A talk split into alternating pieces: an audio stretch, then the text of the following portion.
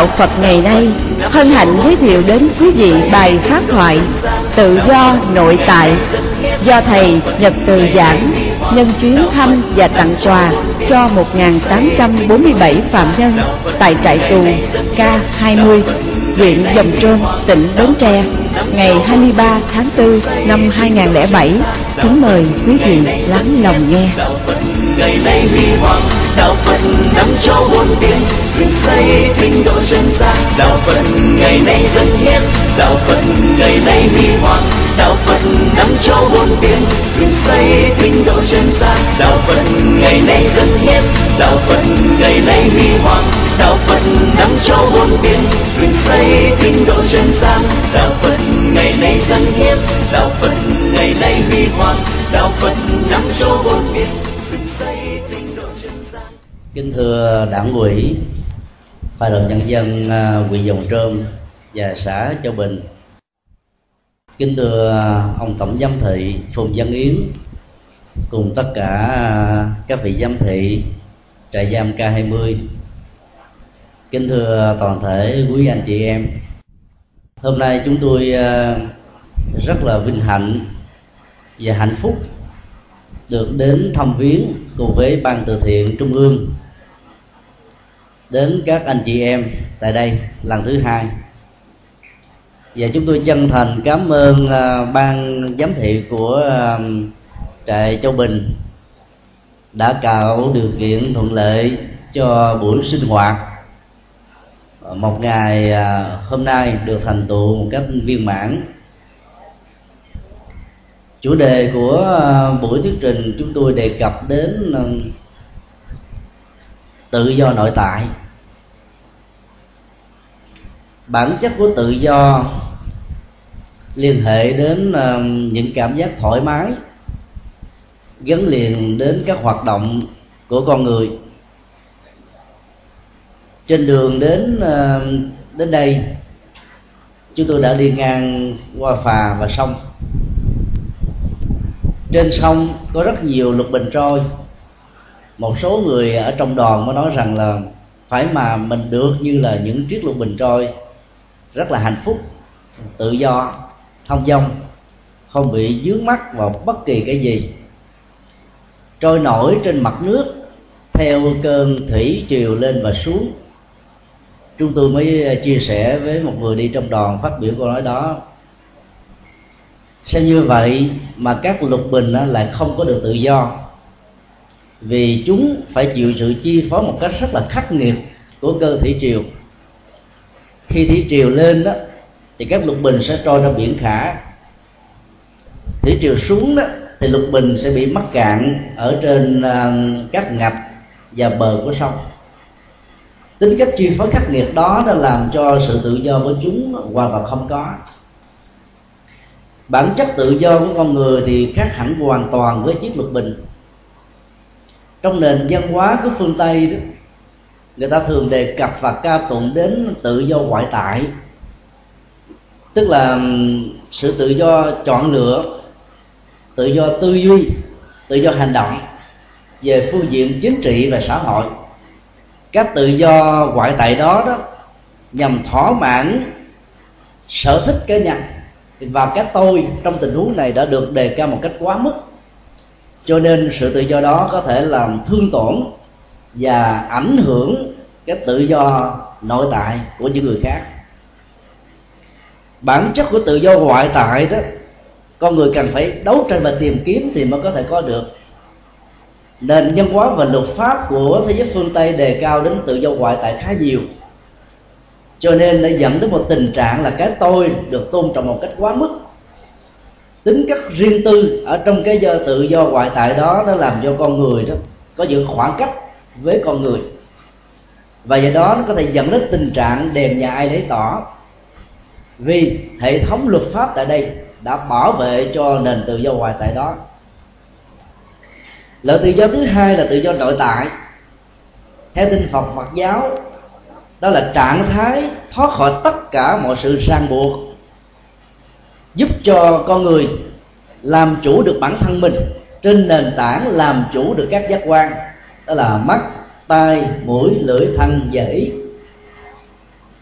và đặc biệt là giải phóng hết tất cả các màn lưới của vô minh, vốn làm cho con người có những thái độ sợ hãi, nghi kỵ, quán thù, trả đũa, thanh toán lợi trừ lẫn nhau. Một kết quả là mang lại cho nhau nỗi khổ và niềm đau trong tiến trình của việc tìm kiếm tự do nội tại tất cả mọi người trong đó có anh chị và chúng tôi trước nhất làm thế nào để thoát khỏi tất cả mọi sự trói buộc? Ràng buộc là một trong những um, hoạt động mà sự tham dự của con người đó có thể dẫn đến những sự chấp trước và dính mắc mỗi một sự chấp trước và dính mắc như thế đó làm cho con người mất hẳn hết tất cả các trạng thái của sự tự do. Do đó đó khi chúng ta có ý thức giải phóng hết tất cả mọi sự ràng buộc trên dòng cảm xúc trên nhận thức trên hành vi thì lúc đó chúng ta được xem là những con người đang sống trong một trạng thái tự do thật sự. Tất cả các anh chị em đang sống tại uh, trại giam này nếu tâm tư mình nghĩ rằng mình đang bị giam với các bức án từ 5 năm cho đến 20 năm đó thì hàng ngày hàng tháng hàng giây hàng phút sinh hoạt tại đây chúng ta không cảm thấy được hạnh phúc. Vì sự giam nhốt đó, đó làm cho mình có cảm giác rằng là mình đang bị trừng phạt. Trạng thái của tự do nội tại cho phép chúng ta nghĩ và quan niệm trại giam này như là một tu viện nếu chúng ta thay đổi khái niệm nhà tù thành khái niệm nhà tu tức là bỏ đi dấu quyền thôi, thì sự có mặt trong những năm tháng tại đây đó, nó là một phương tiện rất tốt để chúng ta rèn luyện nhân cách và trưởng thành các giá trị về về đời sống đạo đức và tâm linh. Và nhờ đó đó, chúng ta có giá trị thật sự cho bản thân mình và ảnh hưởng một cách tích cực đến sự có mặt của người thân, người thương, gia đình, bạn bè, cộng đồng và xã hội. Bản chất của sự tự do nội tại đó nó đòi hỏi đến um, các nỗ lực giải phóng những sự ràng buộc. Và theo đạo phật đó lòng tham, lòng sân, lòng si của con người là ba gốc rễ của sự trói buộc nguy hiểm nhất. Mặc dầu nó chỉ là những ờ, trạng thái và biểu hiện tâm lý nhưng nếu chúng ta nuôi dưỡng nó bằng những thực phẩm, phương tiện mà các yếu tố tâm lý này ngày càng phát triển đó, thì chúng ta sẽ trở thành một kẻ nô lệ và tu đà cho đời sống mà sự lao theo nó sẽ mất hết tất cả các giá trị của an vui và hạnh phúc. Tự do nội tại lớn nhất là làm thế nào để chuyển hóa được lòng tham mà vốn con người có nó như là một bản năng, hoạt động như là những thói quen gắn liền đến đời sống trước nhất như là những yêu cầu thỏa mãn về à, nhu cầu cơm ăn áo mặc, các nhu cầu thẩm mỹ, trang sức, nhu cầu sinh hoạt, nhu cầu tình yêu, nhu cầu xã hội và nhiều nhu cầu thưởng thức khác. Sự lao theo nó một cách không có phương hướng sẽ làm cho chúng ta trở thành kẻ lệ thuộc vào nó hoàn toàn. Mỗi một hoạt động của chủ đi hưởng thụ để thỏa mãn nó đó làm cho mình ngày càng bị trói buộc nhiều hơn. Nếu họ mạng nó bằng những phương tiện không chân chánh, thì hậu quả mà tất cả chúng ta phải gánh lấy đó là nỗi khổ, niềm đau đối với mình và người thân của mình. Bản chất của sự tự do nội tại là làm thế nào để tạo ra sự hài hòa nội tại? Nhu cầu của hài hòa nội tại là làm thế nào giải phóng hết tất cả những ức chế và mâu thuẫn nội tại vốn diễn ra ở trong từng con người. Cái mâu thuẫn nội tại lớn nhất nó thường diễn ra đó là một mặt chúng ta muốn có được hạnh phúc một cách bền vững, nhưng mặt khác đó, các hoạt động tự do của chúng ta đôi lúc lại thương tổn và ảnh hưởng một cách tiêu cực đến hạnh phúc của thai nhân và cộng đồng giải quyết được cái ờ, cái khủng hoảng và xung đột nội tại này về phương diện tâm lý, là chúng ta đang thiết lập và tạo ra sự hài hòa nội tại bên trong. Và đó là bước đi ban đầu quan trọng nhất để có được tự do nội tại. Trong kinh dược sư có đề cập đến hai hình ảnh của hai vị bồ tát. Một vị tên là nhược quan biến chiếu và vị còn lại tên là nguyên quan biến chiếu. Nhật là mặt trời quyết là mặt trăng. Bản chất của mặt trời và mặt trăng đó, khó đồng hình với nhau. Cái này có đó, thì cái kia vắng mặt. Cái nào tồn tại, thì cái kia đó là không có mặt. Cho nên, nó tạo ra ngày và đêm. Và do đó đó, sự song tồn của đó có thể dẫn đến hoặc là nhật thực, hoặc là quyệt thực. Mang lại sự tổn thất về mùa màng, ảnh hưởng xấu đến sức khỏe của con người rất là nhiều nhưng ở đây đó, hai vị bồ tát này lại trở thành hai vị đắc lực nhất cho đức phật dược sư. Mệnh danh là đức phật thầy thuốc và đức phật tâm linh. Nói một cách khác là khi chúng ta hài hòa được hai xung đột, hai mâu thuẫn, vốn dẫn đến sự loại trừ lẫn nhau, thì chúng ta tạo ra được một sự hài hòa nội tại. Nếu chúng ta học theo cái cách thức đức phật thầy thuốc và tâm linh làm thế nào để dung hóa hai lực lượng? Đối lập trở thành hai nguồn hỗ trợ bổ sung và tạo ra tiên đề phát triển cho nhau một cách bền vững trong hòa bình. Thì lúc bây giờ đó, cơm no, áo ấm, sinh hoạt và các phương tiện thưởng thức, đời sống hạnh phúc đó, nó sẽ trở thành là một phương tiện của sự phát triển bền vững. Áp dụng công thức đó vào trong sinh hoạt và tâm lý của từng con người chúng ta thấy rằng là cái nhu cầu hướng tới hướng tới cái tự do ngoại tại đó. Đến lúc chúng ta đã làm ảnh hưởng và thương tổn đến cái tự do nội tại của người khác.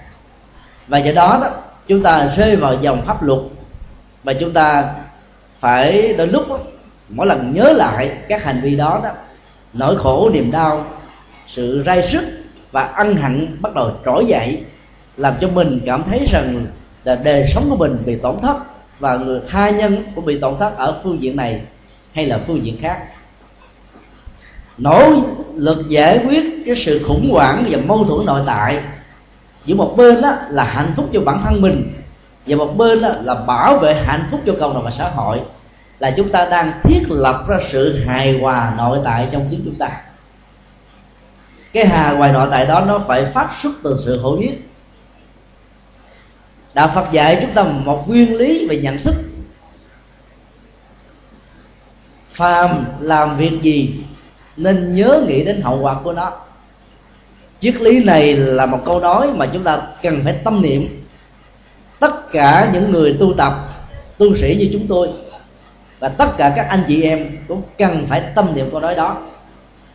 Khi chúng ta nghĩ đến cái hậu quả của bất kỳ một việc làm dầu là bằng hành động, lời nói, việc làm, hay chỉ là manh nha. Những nếp suy nghĩ rất là thầm kín ở bên trong tâm tư của mình mà người khác không phát hiện được. Hoặc là chúng ta cố giấu đi trong các mối quan hệ xã hội. Dĩ nhiên là nó đều có những cái hiệu quả và hiệu ứng ảnh hưởng một cách trực tiếp lên bản thân mình và trực tiếp lên cộng đồng và xã hội nếu chúng ta thấy được cái cái tầm ảnh hưởng xấu và tốt của mỗi hành động của bản thân mình, nó đều ảnh hưởng đến nỗi khổ và hạnh phúc của bản thân, thì chắc chắn rằng là chúng ta sẽ có được một trách nhiệm đạo đức.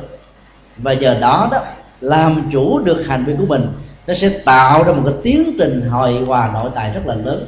Và lúc đó, chúng ta mới thật sự được gọi là người có tự do nói một cách khác, tự do nội tại sẽ giúp cho mình trở thành một con người tự do về đạo đức, tự do về đời sống tinh thần, tự do về hạnh phúc, thái bình, an lạc. Ở mọi nơi, mọi chốn, kẻ đó đó, ai cũng có thể làm được và mỗi khi nó được làm, đều có thành công và có kết quả giống như nhau. Cái tự do nội tại đó nó đòi hỏi chúng ta cần có ý thức tôn trọng về tự do của thai nhân nó không hề tốn bất kỳ một đồng tiền cách bạc nào để mua. Và chúng ta chỉ cần mở mắt tâm nhìn ra để nhìn thấy nó là nó bắt đầu tồn tại với mình. Bản chất của tự do nội tại như thế đó, nó giống như không khí cần thiết để chúng ta hít thở hàng ngày. Nó giống như là áo quần để chúng ta trang sức. Nó giống như là cơm nước để chúng ta ăn và uống, giải quyết tất cả những sự đối khác về sinh hoạt nếu như một người nào đó có tự do ngoại tại muốn làm, muốn thể hiện bất cứ một động tác và hành vi nào mình muốn, mà không duy trì được cái tự do nội tại đó, thì hành vi của tự do ngoại tại đó sẽ có thể dẫn đến các à, tổn thất và do đó sự hối hận về sau này là điều khó có thể tránh khỏi. Bản chất của tự do nội tại sẽ giúp cho tất cả chúng ta nhận chân và trưởng thành về phương diện nhân cách và đạo đức. Sống, nuôi dưỡng, tự do nội tại đó, thì chúng ta sẽ chuyển hóa hết tất cả những tính cách tiêu cực về nếp suy nghĩ, cũng như là hành động trong bản thân của mình. Để cái tiến trình của tự do nội tại nó có mặt trước nhất chúng tôi đề nghị tất cả chúng ta hãy suy nghĩ về ba nội dung. Xác định trước nhất, chúng ta muốn cái gì ở trong cuộc đời này cái thứ hai, cái muốn đó có thể đạt được bằng một cách hợp pháp và đạo đức hay không? Cái thứ ba, tìm ra được một đích đích thực của hạnh phúc và đường hướng để duy trì hạnh phúc trên nền tảng của tự do nội tại này. Thì bản chất của hạnh phúc đó đó, nó sẽ là một cái giá trị vĩnh cửu và thường hằng cho bản thân mình, cho gia đình, cho người thương, người thân, cộng đồng và xã hội xác định được đâu là đối tượng của ước muốn và những điều ham thích của chúng ta. Chúng ta mới thấy ước muốn nào cần thiết để được phát huy, ước muốn nào cần thiết phải được chuyển hóa. Có những ước muốn nó xâm và thương tổn đến hạnh phúc của tha nhân, thì việc thỏa mãn ước muốn đó sẽ làm cho mình rơi vào các vòng pháp luật. Và do đó, sự chuyển hóa nó là một nhu cầu không thể thiếu cho nên nhìn thấy được bản chất của những ước muốn tích cực và tiêu cực, tốt và xấu, nó có thể dẫn đến hai sự lựa chọn. Một bên đó, dẫn đến những sự rắc rối cho bản thân, gây ảnh hưởng và phương hại cộng đồng và xã hội. Một bên đó, mang lại lệ lạc cho bản thân mình và không có bất kỳ một ảnh hưởng tiêu cực nào cho cộng đồng. Những sự lựa chọn như thế đó, nó đòi hỏi đến bài toán căng não của chúng ta ở trong cuộc đời mình phải là một vị kiến trúc sư, một cách có nghệ thuật, đồng đo tính điếm, không chỉ ở năm tháng ngày giờ hiện tại mà còn cho cả tương lai. Thiết kế cuộc đời của mình trên nền tảng đông đo tính điếm của những giá trị đạo đức và lệ lạc đó, chúng ta sẽ tránh được tất cả những suy nghĩ và ăn hận về sau này. Điều suy nghĩ thứ hai liên hệ đến cái khả năng đạt được những điều ước nguyện đó hay không. Có những ước muốn đó có thể đạt được ở trong vòng năm bảy ngày. Có những ước muốn đòi hỏi đến năm bảy năm. Có những ước muốn phải năm bảy chục năm. Nhất là những ước muốn về đạo đức, về an vui, hạnh phúc và tất cả những giá trị tích cực cho cuộc đời. Đừng chán nản thất vọng về cái tính thời gian của những ước muốn đó. Làm cho chúng ta chán nản, bỏ cuộc giữa chừng. Bởi vì cái gì cũng phải có cái giá, phải trả của đó khi chúng ta chỉ muốn thỏa mãn các nhu cầu à, khói lạc giác quan, bất chấp các phương tiện và hậu quả, thì việc thỏa mãn và đạt được những ước muốn này đó, nó sẽ làm cho mình trở thành con người nô lệ hoàn toàn, nô lệ cho giác quan, nô lệ cho thói quen, nô lệ cho các nhu cầu à, thấp hèn. Và do đó, cái giá trị của tự do nội tại nó mất hoàn toàn ở trong con người của mình. Và lúc đó đó, mình trở thành là một kẻ bị đỏ đài dầu luật pháp chưa phanh phui ra được hết tất cả các mạng lưới mà mình có thể liên hệ trực tiếp hoặc là gián tiếp. Nhưng ở trong các hành vi hoạt động đó, chúng ta trở thành một con người của nô lệ, và do đó tự do nội tại hoàn toàn mất hết. Cái thứ ba là tìm ra mục đích và phương đường, phương hướng hướng thượng. Mục đích của tự do nội tại là nhằm thiết lập giá trị nhân cách của bản thân mình trên nền tảng của sự hiểu biết, các giá trị và tôn trọng giá trị của thai nhân. Tất cả mọi người được sinh ra một cách bình đẳng về các cái quyền hưởng thụ giá trị nhân bản, giá trị đạo đức, giá trị hài hòa, giá trị tâm linh và giá trị một cách à, an lạc lâu dài. Khi chúng ta thương tổn và phá hoại tất cả các giá trị đó là chúng ta đang thương tổn cái tự do nội tại của bản thân. Trên nền tảng này đạo phật dạy chúng ta là phải tôn trọng tất cả những gì mà mình không muốn người khác thương tổn đến mình. Thì như thế là chúng ta sẽ tôn trọng được các giá trị hài hòa trong xã hội rất là lớn. Để có được các giá trị của tự do nội tại đó trước nhất chúng ta cần phải uh, thực tập thiền quán. Thiền là một tiến trình uh, thanh lọc tâm nó không gắn liền với ờ, các niềm tin tôn giáo, tín ngưỡng, mê tín dị đoan, mà nó là một cái quá trình chuyển hóa nội tại mà tất cả mọi người, từ các anh chị em cho đến chúng tôi và mọi thành phần còn lại trong xã hội cũng đều cần phải có các nhu cầu đó. Đời sống với nhiều sự buông chải, thách đố, căng thẳng, mỏi mệt trong giao lưu và đối tác đó đôi lúc nó làm cho con người của mình trở nên phiền muộn và khô héo. Nụ cười đã bị chết, căng thẳng đã có mặt trong gia đình, và do đó hạnh phúc đó và bình an không tồn tại được. Cho nên thiền là một trong những năng lực để tạo ra sự quân bình về cảm xúc, quân bình về nhận thức, và tái thiết lập lại các giá trị à, mà mình có thể bị mất ở trong sinh hoạt, làm ăn, buôn bán, giao lưu, đối tác và lao động mất đi hết những sự thân bạc cần thiết. Do đó, khi chúng ta thực tập thiền đó, chúng ta sẽ biến nhà tu trở thành nhà tu, tức là tu viện. Ở trong các tu viện lớn của Phật giáo đó, đều có những cái cốc và cái thất dành cho những ai sau khi lao động làm việc phật sự quá mỏi mệt. Cái thời gian ở trong thất như vậy đó, như là một cái phương tiện cần thiết và nhu cầu tối thiểu để giúp cho họ tái tạo được cái nguồn năng lượng tâm linh và đạo đức. Vốn có thể bị à, tổn thất ở trong quá trình dấn thân. Trong à, khi nhập thất đó, thì các hành giả phải à, tự lo lắng mọi sinh hoạt từ ăn uống cho đến nấu nướng. Sức khỏe của bản thân mình mà không cần đến bất kỳ một sự viện trợ nào ở bên ngoài. Ở trong đó có gạo có thóc có bếp và mình phải tự trị liệu. Và do đó người đó phải giữ yên lặng, không hề nói, giao lưu.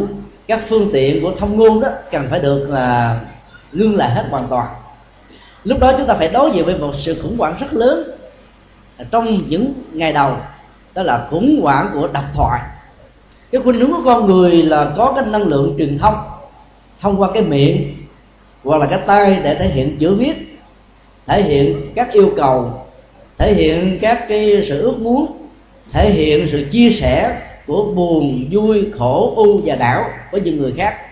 Mỗi khi cái nhu cầu đó được thể hiện đó, thì lòng chúng ta cảm thấy nhẹ nhõm, thoải mái về các bức xúc căng thẳng đó, nó sẽ trở nên nó nhẹ nhàng lên. Nhưng một người nhập thất như vậy, tất cả những sự thể hiện này không có.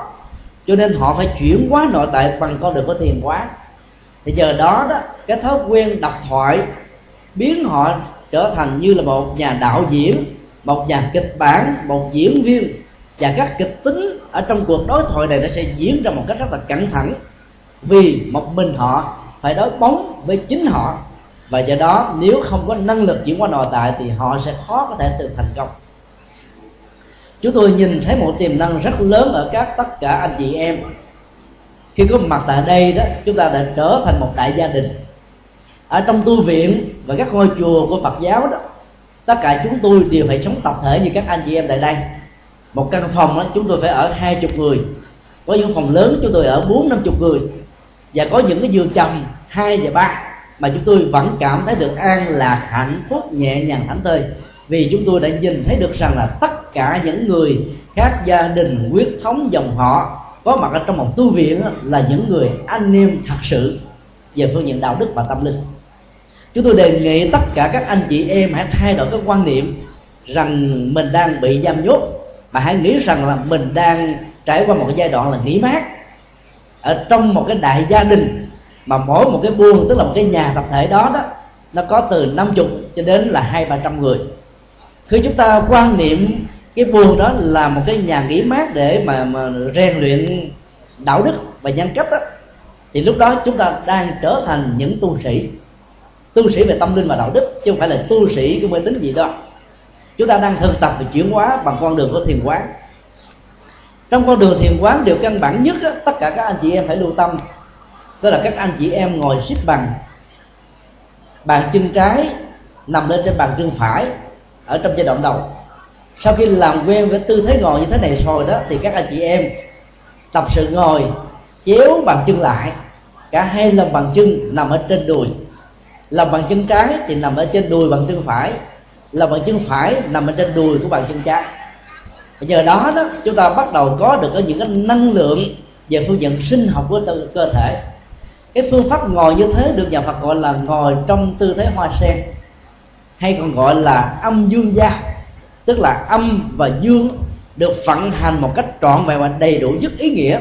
Thì lúc đó tất cả những nguyên đạo trong cơ thể của con người sẽ được khai thông các bế tắc dẫn đến à, đau đớn nhức mỏi cơ thể là bởi vì chúng ta bị phát triển một cách không thăng bằng về phương diện âm hay là về phương diện dương.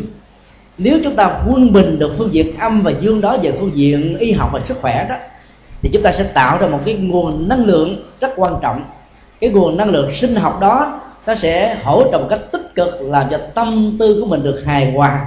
Các căng thẳng, nỗi đau, phiền muộn lo lắng, sợ hãi, nghi kỵ, lòng tham, giận dữ, si mê và những sự chấp trước vướng mắc ở trong chủ nghĩa của hưởng thụ đó sẽ được chuyển qua đến tận gốc rễ của nó. Cho nên tư thế đầu tiên là chúng ta phải ngồi thẳng lưng. Cái cột sống này với cái đầu và cái xương khu đó phải được thể hiện như là một cái đường thẳng. Và giờ đó chúng ta mới ngồi một cách lâu trong trạng thái thư giãn nhẹ nhàng, với hơi thở ra và vào thật sâu không hề có bất kỳ một cái ức chế tâm lý nào thể hiện qua hơi thở. Các anh chị phải thực tập ừ, theo dõi hơi thở. Tâm của mình phải tồn tại với hơi thở cùng một lúc. Hơi thở ra bằng lỗ mũi và hít vào bằng lỗ mũi, không nên sử dụng bằng cái miệng. Vì mỗi khi hơi thở được đưa ra bằng cái cửa miệng như vậy đó cái phần nhiệt lượng trong cơ thể bị mất rất là nhiều. Và trên đó, cái năng lực sức khỏe ngày càng bị giảm thiểu. Đưa vào bằng lỗ mũi đó, thì các chân lông và các cái lông ở trong mũi đó, nó sẽ tạo ra cái quá trình thanh lọc. Các trượt khí sẽ được giữ lại, thanh khí sẽ được đưa vào bên bên trong. Và quá trình trao đổi chất đó sẽ làm cho các tế bào đó được làm mới. Nhờ như vậy, máu chúng ta hoàn toàn được mới các neuron thần kinh sẽ được kích hoạt theo một chiều kích, làm cho tâm của mình được thư thái và nhẹ nhàng. Cái phương pháp ngồi trong tư thế hoa sen đó là một mặt giúp cho mình được thư giãn về thân thể. Mặt khác nó tạo ra sự hỗ trợ để thư giãn về tâm, dòng cảm xúc được chuyển hóa. Và do đó, chúng ta bắt đầu theo dõi tâm tánh của mình đang diễn ra như thế nào. Chúng ta thực tập thở càng sâu, càng nhẹ nhàng như con rùa càng tốt dĩ nhiên là mỗi người có một cái độ sâu của hơi thở khác nhau. Có người có thể duy trì hơi thở đó trong vòng 10 giây 15 giây nhưng có người đó, bị những cái chứng bệnh à, về thở, tim mạch, nhất là hoang xiển đó, có thể chỉ duy trì được năm, bảy giây là cùng chúng ta giữ theo cái sức khỏe và sức chịu đựng để cho hơi thở ra vào và ý thức tồn tại cùng một lúc với nó. Ý thức về tất cả mọi sự vật còn lại như là người tình, người thân, bạn bè gia đình, sự việc, công việc và mọi ý tưởng về chủ nghĩa hưởng thụ đó cần phải gác qua một bên. Các anh chị cần phải thực tập, khóa hết tất cả mọi việc lại khi mình đang thực tập thiền. Lúc đó chỉ có hơi thở với chánh niệm, tức là ý thức về đời sống đạo đức, về đời sống nhân cách, về đời sống tâm linh tồn tại trong hơi thở và chúng ta hỗ trợ đó bằng nụ cười quý vị phải thực tập làm thế nào để cho cái nụ cười nó thể hiện trên gương mặt của mình. Lúc đầu chưa quen đó, chúng ta có thể có những nụ cười gượng gạo. Nhưng mà bản chất của nụ cười giàu là gượng gạo đi nữa. Nó cũng tạo ra những cái phản ứng quá chất cần thiết để thay đổi và giảm được sự căng thẳng ở trong não trạng của chúng ta. Thực tập hàng ngày, hàng giờ thì các anh chị sẽ làm quen với một nụ cười nhẹ nhàng thư thái và lắng dịu hoàn toàn. Thì lúc đó đó, những sự khác biệt về tính cách, phong tục tập quán dùng và miền, tất cả những thói quen và lứa tuổi khác nhau, nó không còn là một trở ngại cho những sinh hoạt cộng đồng ở trong một cái buồng đến trên dưới 100 người hoàn toàn, không phải là anh em họ hàng ruột thịt. Các anh chị có thể phối hợp trong lúc mà vận chuyển hơi thể ra và vào bằng cách đó, mình tâm niệm như thế này. Tôi đang tiêu thụ các vật chất. Và các vật chất đang tiêu thụ bản thân tôi. Đây là một cái lời à, quán niệm rất là quan trọng. Nó sẽ giúp cho các anh chị chuyển hóa được cái thói quen tiêu thụ làm cho mình chỉ đưa vào trong cơ thể những vật thực nào thật sự có ý nghĩa cho giá trị sức khỏe giá trị nhân cách và đạo đức. Còn những gì nó không cần thiết và nó phương hại đến sức khỏe, thể trí, thể chất, tư cách đạo đức, thì chúng ta sẽ có nhu cầu chuyển hóa và không bao giờ tiêu thụ nó. Mặc dầu được phép mời mọc, ban tặng, và mình cũng không bao giờ bị bất kỳ một cám dỗ nào làm cho mình rơi vào sự hưởng thụ này. Tại sao chúng ta cần phải quan niệm rằng là tôi đang tiêu thụ vật chất? Là bởi vì hàng ngày, hàng giờ, chúng ta đang ăn các vật thực mỗi một vật thực như vậy nó phản ánh cái nền văn hóa ẩm thực khác nhau. Chúng ta ăn mặn là chúng ta đang tiêu thụ cái vật sự của lòng tham, lòng sân và lòng si. Mỗi một loại gia súc như vậy nó đều có sức sống và có quyền được sống. Khi chúng ta tiêu thụ nó đó, thì chúng ta đang biến cái bao tử nào này trở thành một cái nghĩa trang. Mỗi một thực phẩm nếu gắn liền vào cái chết và cái sống của các loại gia súc, các loại động vật nói chung đó thì chúng ta đang tạo ra một sự hỗn loạn về cái thế giới vũ trụ này. Và do đó nỗi khổ niềm đau và quán trách của các hương hồn đó đó nó làm cho thân thể của mình nặng nề ố trượt. Về phương diện sinh học đó, thì các loại thịt đỏ đó tức là thịt có máu nó thường ờ, gắn liền với cái phản ứng hóa chất tạo ra những sự thay đổi về cấu trúc ADN trong cơ thể con người làm cho con người dễ giận dễ buồn phiền dễ bực dọc đó là chưa nói đến những ảnh hưởng tiêu cực về sức khỏe. Vì trong các loài thú loài thịt ngày nay đó được chúng ta sử dụng như là thực phẩm chính đó, nó có rất nhiều loại bệnh tật. Nhất là các loại thực phẩm đã được đưa vào các hóa chất làm kích thích cái cấu trúc ADN làm cho các loài vật này nó lớn nhanh gấp 2, gấp 3 lần về phương diện thời gian gấp 2, gấp 3 lần về phương diện khối lượng. Và do đó nó làm thay đổi các độc tố trong cơ thể cho nên khi tiêu thụ vào, chúng ta đã nạp vào trong cơ thể rất nhiều chất độc.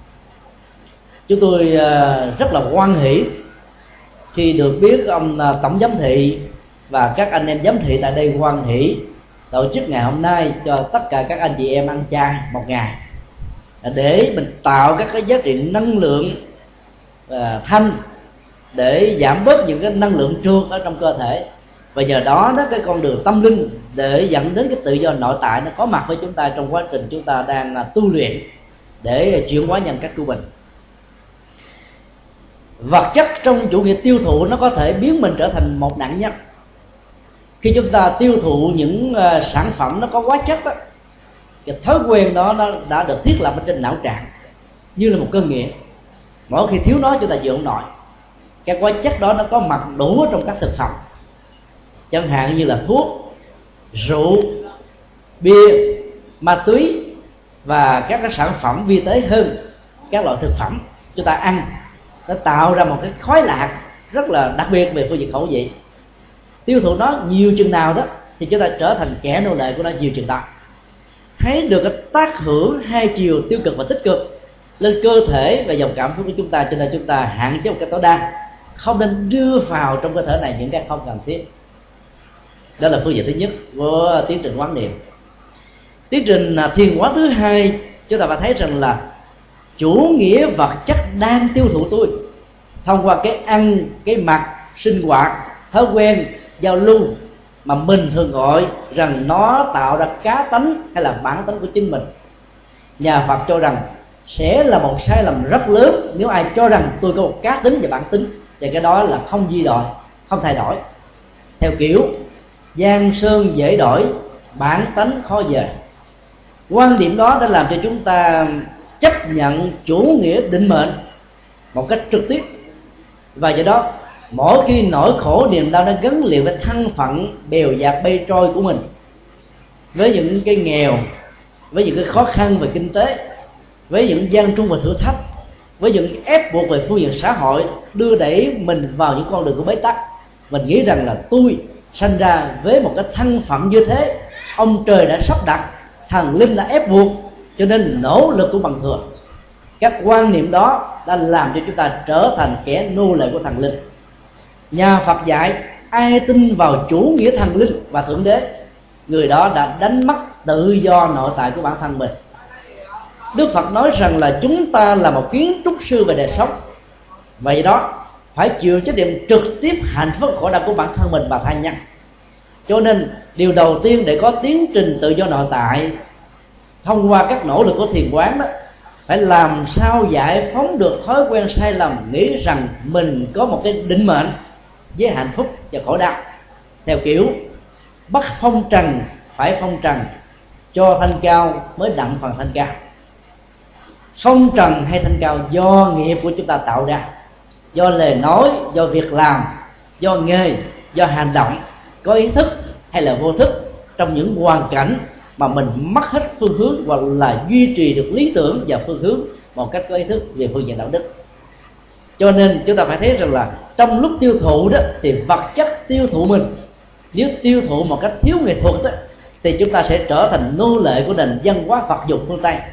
Mà mỗi một phút giây một phương tiện thỏa mãn nó là chúng ta trở thành nạn nhân và nỗi khổ, niềm đau tồn tại trong bản thân mình. Một thanh thiên vừa bắt đầu lớn lên, nghĩ rằng sự trưởng thành của mình nó được thể hiện qua những cái thói quen của xã hội, chẳng hạn như là phì phà điếu thuốc lá, hoặc là uống rượu, uống chè, thay thế cho cái chầu cái cao như đầu câu chuyện. Các biện hộ và biện minh đó nó có thể chấp nhận được về phương diện giao tế ở phương diện đọc. Nhưng vì lâu về dài đó thì cái cách thức giao tế này nó sẽ đang tiêu thụ mình như là một nạn nhân. Và cuối cùng khi nhận diện ra, chúng ta đã trở thành cơn nghiện của thuốc lá, cơn nghiện, con nghiện của rượu chè, cơn nghiện của xì ke ma túy hay nào không hay. Bản chất của những thói quen đó, lúc đầu nó như là một cái mạng nhện đó. Chúng ta có thể dùng một ngón tay chọt vào nó là nó có thể thủng liền. Còn dùng cái miệng thổi là nó có thể tan nhưng vì lâu vì dài qua năm tháng ngày giờ cách có ý thức hay là vô thức đó, nó trở thành những sợi dây thức và nó chối nhận thức hành động đời sống việc làm của mình lại. Thiếu nó chịu không nổi. Người phụ nữ có thói quen ăn trầu. Thiếu trầu đó cảm thấy uh, mỏi mệt buồn ngủ giả dưỡi ban thần không yên. Và những người có thói quen phải uống cà phê để tạo ra kích thích tố cho tinh thần phấn chấn hưng phấn lên đó, thì thiếu cà phê sẽ không bao giờ làm việc một cách có hiệu quả.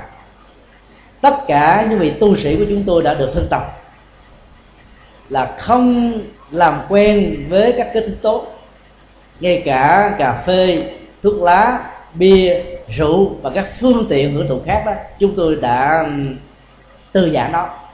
Bây giờ đó mình vẫn có thể sáng tác ra những tác phẩm có giá trị về phương diện nhân văn, nhân đạo, về tư tưởng, mình vẫn có thể làm thơ, làm nhạc và có thể dấn thân trong các loại hình nghệ thuật như bao nhiêu nhà nghệ thuật ở các loại hình khác.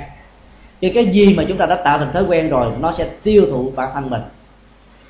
Gắn liền hơi thở với cái quan niệm, chủ nghĩa vật chất đang tiêu thụ tôi trong cái thế tăng, tôi đang tiêu thụ chủ nghĩa vật chất. Thì từ đó chúng ta sẽ có một ý thức chọn lựa cái gì cần thiết về loại bỏ và không làm quen với những cái không cần thiết. Kế đến, tất cả các anh chị cần phải thực tập là chúng ta hãy quan sát tâm của mình như là một tấm gương. Tấm gương đó nó có cái cái cái chức năng phản ảnh một cách rất là xác thực với những gì đang có mặt ở trước mặt đó nếu tâm của mình đang có lòng tham về hưởng thụ, lòng tham về chiếm đoạt lòng tham tư hữu quá. Lòng tham à, vậy tình.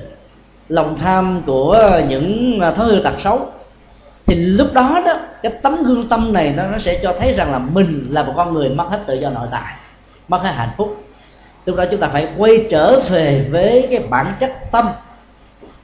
Bản chất của tâm đó nó không có bất kỳ một cái bụi nào báo díu vào cho nên lòng tham lòng sân lòng si cần phải được rê rụng chúng ta cần phải quán chiếu tất cả những sự dính mắc của nó về mọi phương diện mà mình có mặt trong cuộc đời này. Về nỗi đam mê, về sự hưởng thụ, về cách thức nó phát sinh cái tiến trình diễn tiến, cách thức làm việc và bản chất của nó ra làm sao. Và quan niệm như thế đó, chúng ta mới làm chủ được cái tâm của mình.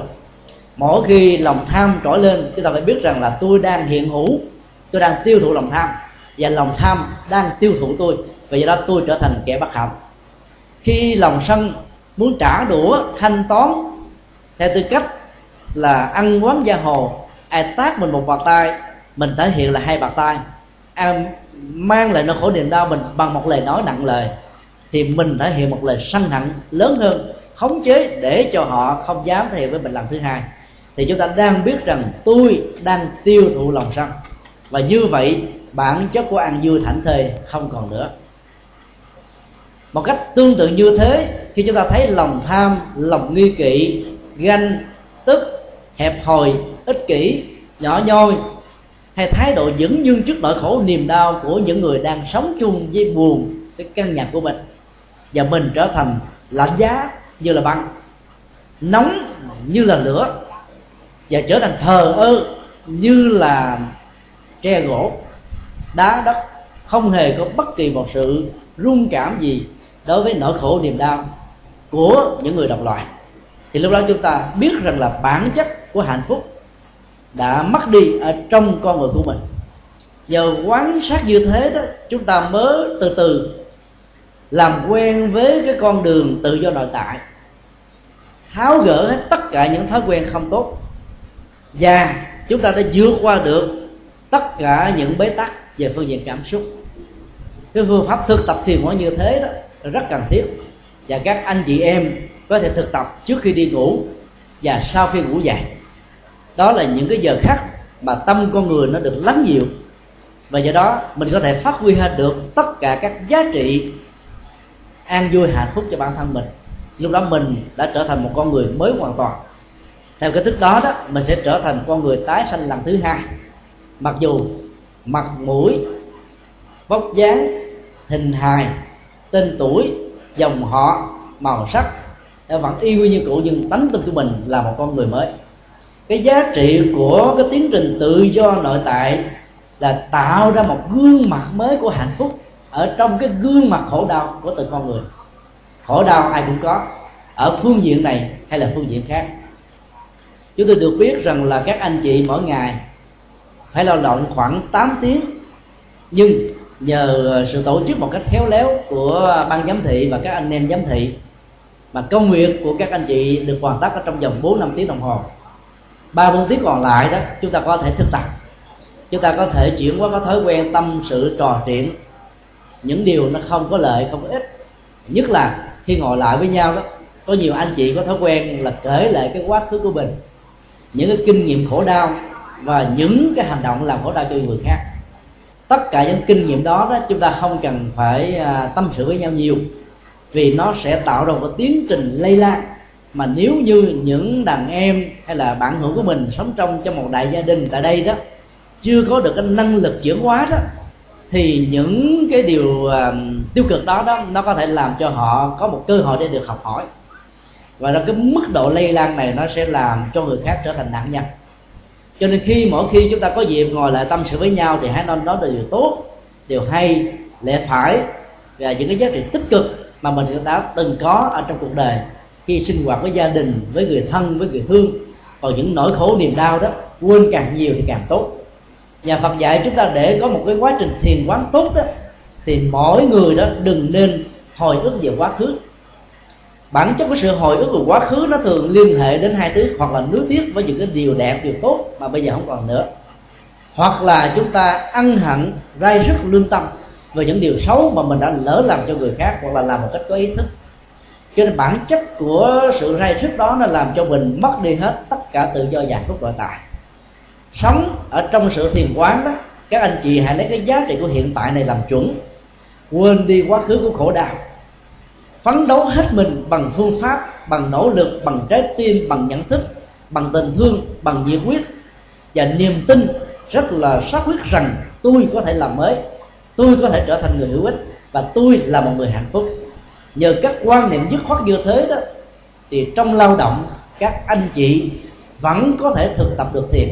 Cái thiền như thế đó được gọi là thiền lao động. Tổ quy sơn của ờ, trung hoa đã có một câu phát biểu rất nổi tiếng ở trong lịch sử phật giáo. Nhất nhật bất tác, nhất nhật bất thực. Ngày nào không có lao động, không làm việc thì ngày đó thà không ăn. Việc không ăn mà lao, không không làm mà tiêu thụ đó, thì phải mang nợ của đàn na thí chủ. Ở đây các anh chị có được cơ hội lao động mỗi một ngày khoảng sáu bảy tiếng. Thì do đó đó, sự tiêu thụ của chúng ta nó là một sự đền bù và do đó, các giá trị lao động này nó sẽ mang lại phước quả. Mặc dù các anh chị có thể nghĩ rằng là tôi bị lao động để để đánh đổi lại những cái năm tháng mà mình đã mang lại những bất hạnh cho bản thân và những người khác. Khi quan niệm như thế đó thì cái hành động lao động của chúng ta nó sẽ trở thành là một cái gì đó bị bắt buộc. Nó không phải là một sự sương phong. Chúng tôi đề nghị các anh chị thay đổi cái khái niệm lao động như là một cái sự trừng phạt đó, trở thành là một loại hình lao động công quả ở trong các ngôi chùa các chị thấy là vào những ngày thứ bảy và chủ nhật đó, các giám đốc những người làm lớn trong việc vai trò vị trí xã hội có tiền bạc có nghề nghiệp ổn định ấy thế mà họ trở thành những người rất là bình dân ăn mặc rất là giản dị vào trong chùa vào trong bếp để lặt rau nấu nước làm cơm để phục vụ cho những người có nhu cầu tu tập chuyển hóa. Khóa tu của um, hội Phật giáo thành phố Hồ Chí Minh 1.500 vị, cứ hai tuần một lần vào chủ nhật đó có rất nhiều người tình nguyện viên như vậy. Ở đây nếu các anh chị quan niệm rằng là mỗi một mà công việc mà mình dấn thân làm theo sự phân công ban giám thị là một loại hình công quả đó, thì lòng đam mê thích thú ở trong việc làm nó sẽ nảy sinh rất là lớn. Lúc đó hành động của chúng ta sẽ mang lại phước báo. Ngày hôm nào khi những người đồng liêu bị sức khỏe kém không thể làm mà mình phải làm công việc đôi đó. Các anh chị nghĩ rằng hôm nay tôi may phước quá, có được cơ hội làm hai việc cùng một lúc.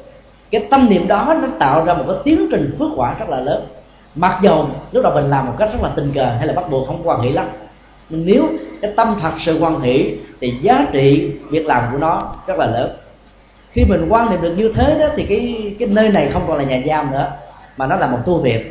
Ở trong chùa đặc đặc biệt như là những cái tu viện lớn đó, chúng ta thấy là các tu sĩ mỗi ngày đều phải làm việc bảy tám tiếng đồng hồ. Vừa lao động tay chân nhổ cỏ trồng cây rồi à, làm những công ích xã hội à, làm những cái vườn thuốc lấy để phục vụ một cách miễn phí cho lợi ích cộng đồng và xã hội. Và họ cảm thấy rất là hạnh phúc khi được làm những thứ này. Ở đây đó chúng ta lao động là để tạo ra cái sản phẩm để cho mình sinh hoạt hàng ngày cái này là mình làm cho bản thân mình và làm cho những người đồng liêu. Do đó, tôi cho là dễ dàng thiết lập được một cái nhiệm cầu là làm như thế là mang lại hạnh phúc. Bởi vì nó có những cái phúc lợi xã hội thật sự. Cái quan niệm đó nó giúp cho mình đó nỗ lực một cách rất là chăm chăm. Trong lúc các anh chị làm việc đó, nếu các anh chị theo dõi hơi thở, không trao đổi, không nói chuyện, vì làm như thế đó, cái năng lượng nó sẽ bị tổn thất rất là nhiều trong lao động. Các anh chị hãy giữ yên lặng và yên lặng như thế và Phật gọi là yên lặng của thiền quán. Chúng ta hãy quán chiếu cái tâm của mình ở trong quá khứ tâm của mình trong hiện tại. Và những nỗi đau nào nó trỗi lên do những hành động một cách thiếu trách nhiệm do tâm tư của mình nhận thức sai vấn đề. Và bây giờ khi mình nhận thức được rằng là cái con đường tự do nội tại nó đang có đó thì mỗi hành động lao động uh, trong sự theo dõi hơi thở đó nó sẽ tạo ra cho mình là một con người hoàn toàn được hạnh phúc các tu sĩ cũng làm chừng đó vấn đề ở trong các tu viện. Ngoài những cái thầy khóa thực tập thiền quán ở trên điện phật ngoài những cái công tác từ thiện xã hội đi vào các trung tâm giúp đỡ những người đang có những nhu cầu, thì cái công việc hàng ngày của họ không khác hơn những công việc mà các anh chị đã làm. Cho nên vấn đề đó, nếu chúng ta thay đổi được cái tầm nhìn và quan niệm đó, thì chúng ta là những con người tu tập và những con người đang rất có ích. Kỷ niệm bị trừng phạt ngồi gỡ lực ở trong nhà tù nó làm cho chúng ta trở thành một nạn nhân.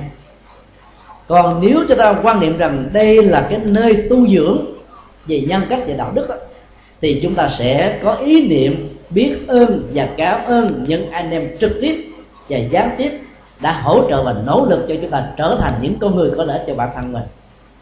Dĩ nhiên là trong sinh hoạt đôi lúc đó, nó có những cái khung hình phạt có những cái quy định rất là khắc khe có những cái, uh, cái cách thức để làm cho chúng ta làm quen với cái đời sống mới. Các nỗ lực đó đó nó sẽ giúp cho chúng ta làm quen từ từ. Chúng ta quan niệm bằng thiền quán rằng chúng ta đang tiêu thụ mọi sự vật hiện tượng và mọi sự vật hiện tượng đang tiêu thụ tôi. Làm thế nào để mình tiêu thụ nó theo một cách thế có lợi cho bản thân mình? Nội dung thứ hai để có được tiến trình tự do nội tại theo nhà Phật là các anh chị cần phải thực tập thái độ tâm lý, ít muốn và biết đủ. Tất cả những người có hạnh phúc theo nhà Phật là những người ờ, giảm thiểu cái nhu cầu của ước muốn một cách tối đa. Vì bản chất của ước muốn đó nếu không thỏa mãn được nó nó sẽ nó sẽ tạo ra một tiến trình leo thang của sự đua đòi. So sánh với những người khác có phương tiện, vật chất để hưởng thụ mà mình không có nhà cửa cũng không có. Nghèo quá, làm cho mình cần phải đốt giai đoạn theo cách thế. Làm những việc có thể ngược lại những quy định của luật pháp. Và cuối cùng, chúng ta trở thành một con mồi trong một cái bẫy của chủ nghĩa hưởng thụ. Và do đó mỗi hành động của chúng ta sẽ mang lại nỗi khổ và niềm đau. Cho nên ít muốn là chúng ta giảm thiểu các cái nhu cầu không cần thiết. Cái thói quen của con người đó, muốn nhiều thứ. Thì ta nói là con mắt đó, luôn luôn có cái nhu cầu hưởng thụ nhiều hơn cái bao tử. Cái nhu cầu ăn uống hàng ngày chẳng hạn như là ba chén cơm cho một cử ăn. Nhưng mà chúng ta lại muốn nó nhiều hơn cho nên là bài ra năm bảy món để thỏa mãn cái thói quen ước muốn này. Do đó hãy tiêu thụ nó bằng cái nào cần thiết. Thì lúc bấy giờ đó cái thái độ ít muốn này nó sẽ hỗ trợ mình không có những cái nhu cầu leo thang. Và từ đó chúng ta bắt đầu hài lòng với các thành quả đạo đức, hài lòng với các thành quả từ mồ hôi, lao động chân chánh của bản thân mình. Cái nghèo có thể có, nhưng cái nghèo nó không làm cho chúng ta mất hạnh phúc. Bản chất của hạnh phúc theo phật giáo là chúng ta sống như thế nào đối với những cái có và không có của bản thân. Cái nghèo không mang lại mất hạnh phúc. Chỉ khi nào chúng ta làm thương tổn và tạo ra nỗi khổ niềm đau cho người khác thì mất hạnh phúc sẽ bắt đầu có mặt. Cho nên giàu chỉ là một phương tiện để hưởng thụ. Bản chất của cái giàu không phải là hạnh phúc. Cho nên hiểu được điều đó đó, thì thái độ tâm lý của ít muốn và biết đủ sẽ làm cho mình hài lòng với những nỗ lực. Sự hài lòng không phải là một thái độ thủ thường, an thân, chấp phận và thừa nhận cái vận mệnh không mấy may mắn của bản thân thái độ hài lòng đó cho phép chúng ta hãy nỗ lực một cách tích cực bằng phương pháp, bằng khối óc, bằng bàn tay, bằng trái tim, bằng tấm lòng, bằng sự hợp tác hài hòa tập thể. Nhưng nếu thành quả đạt được không là bao, thì chúng ta cũng không nên bắt mạng. Vì nhà Phật cho rằng cái nhân quả với những yếu tố và điều kiện nó quyết định bản chất sự thành tựu hay là thất bại ở trong cuộc đời. Trong mọi biến cố thân trầm vinh nhục thành công việc thất bại cần làm thế nào đó để huấn luyện cái dòng cảm xúc một cách hài hòa và huân bình thì lúc đó, chúng ta được gọi là cái người làm chủ được bản thân. Làm chủ được bản thân là cách thức tạo ra tiến trình tự do nội tại. Cái đến, chúng ta phải thay đổi các hành vi mang chất liệu và bản chất quỷ hoại trở thành của các hành vi nhân cách và đạo đức tất cả mọi người, từ tổng thống, nữ hoàng, thủ tướng, vua chúa, cho đến những người cầm cân nảy mực, lãnh đạo, tất cả các ngành nghề trong mọi lĩnh vực của xã hội, cho đến người tu hay là những người thường dân, đều cần phải có nhu cầu tu dưỡng đạo đức và phát triển nhân cách. Tiến trình của sự phát triển nhân cách thường được đạo Phật nêu ra với ba, với à, năm nội dung. Thứ nhất là thay đổi hành vi hủy hoại, giết hại con người, trở thành hành vi tôn trọng mạng sống, bảo vệ hòa bình. Rộng hơn thế nữa, chúng ta bảo hộ được cái quyền được sống của à, các loài động vật và bảo vệ môi trường sinh thái thiên nhiên. Bởi vì sự sống còn của các chủng loại và sinh thái thiên nhiên góp mặt một cách gián tiếp cho sự tồn vong và hạnh phúc của con người. Hành vi đạo đức thứ hai, chẳng những không trộm cắp, mà còn phải tôn trọng sở hữu tài sản của người khác một cách hợp pháp. Bên cạnh đó, nhà Phật dạy chúng ta cần cái thái độ chia sẻ. Những ai đang có nhu cầu, chúng ta có thể lấy tinh thần của dân gian Việt Nam. Lá lành đùm lá rách. Lá rất ít, đùm lá rất nhiều nếu chúng ta có tấm lòng, giàu không có tiền, vẫn có thể giúp đỡ thai nhân và cộng đồng. Giúp bằng trái tim, giúp bằng sự kêu gọi, giúp bằng tình cảm, giúp bằng à, tay chân, giúp bằng việc làm, giúp bằng lời khuyên, giúp bằng sự sắp tấn. Và tất cả cái đó đều có giá trị tích cực cho bản thân mình và những người khác.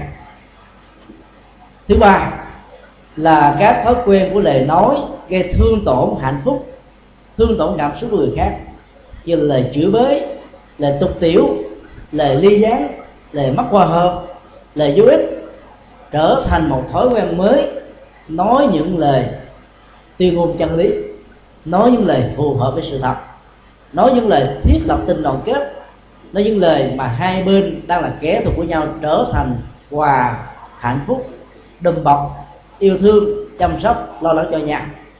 Nói những lời mà tất cả những người đã bị khủng hoảng khổ đau cho nên phấn chấn đứng dậy làm lại mới cuộc đời của mình. Nói những lời thật sự có ý nghĩa. Nói những lời mà giá trị của nó đó nó làm cho mình đó có thêm nhân cách và đạo đức.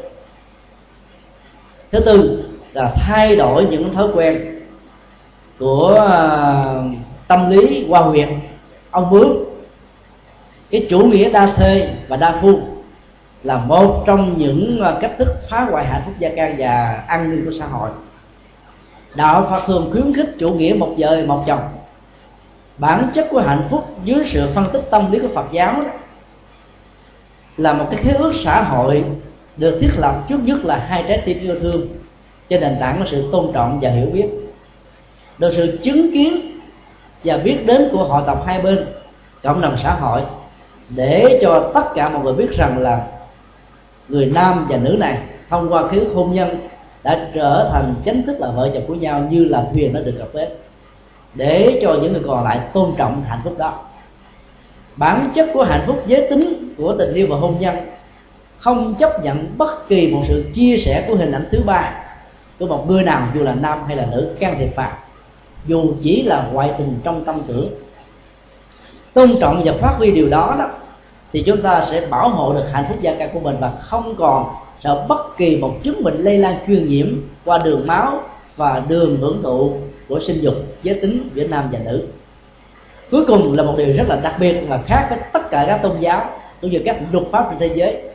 Nhà phật kêu gọi tất cả mọi người hạn chế một cách tối đa cho đến chuyển hóa toàn diện thói quen hưởng thụ rượu, bia thuốc lá xì ke ma túy và các độc tố có thể ảnh hưởng đến sức khỏe tuổi thọ của con người. Nhà Phật thấy rất rõ các chất gây sai có thể là nguyên nhân sâu xa về phương diện xã hội, dẫn đến sự ờ, bê tha và mất trách nhiệm xã hội, trách nhiệm gia đình. Nếu một người chồng lúc nào cũng say sưa, nghiện ngập, thì trước nhất là thần mê trí mờ thứ hai đó thời gian sinh hoạt gia đình với vợ và con không còn nữa. Và thứ ba đó bệnh tật phát sinh cho nên nó, nó làm ảnh hưởng một cách trực tiếp đến nền kinh tế xã hội và gia đình. Và do đó họ có thể có những lòng sân và mất sự sáng suốt.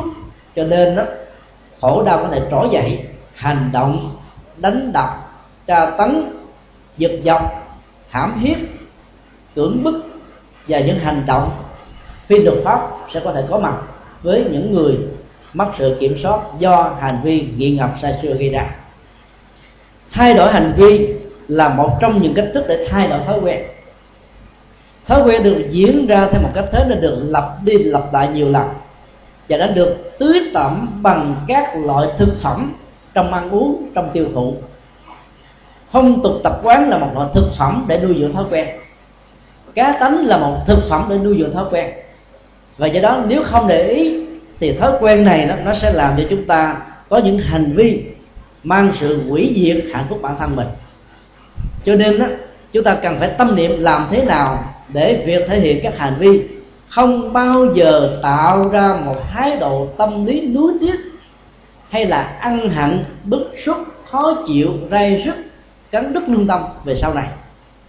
Và thứ hai chúng ta phải tâm niệm rằng là chúng ta phải sợ hậu quả đạo đức của nó.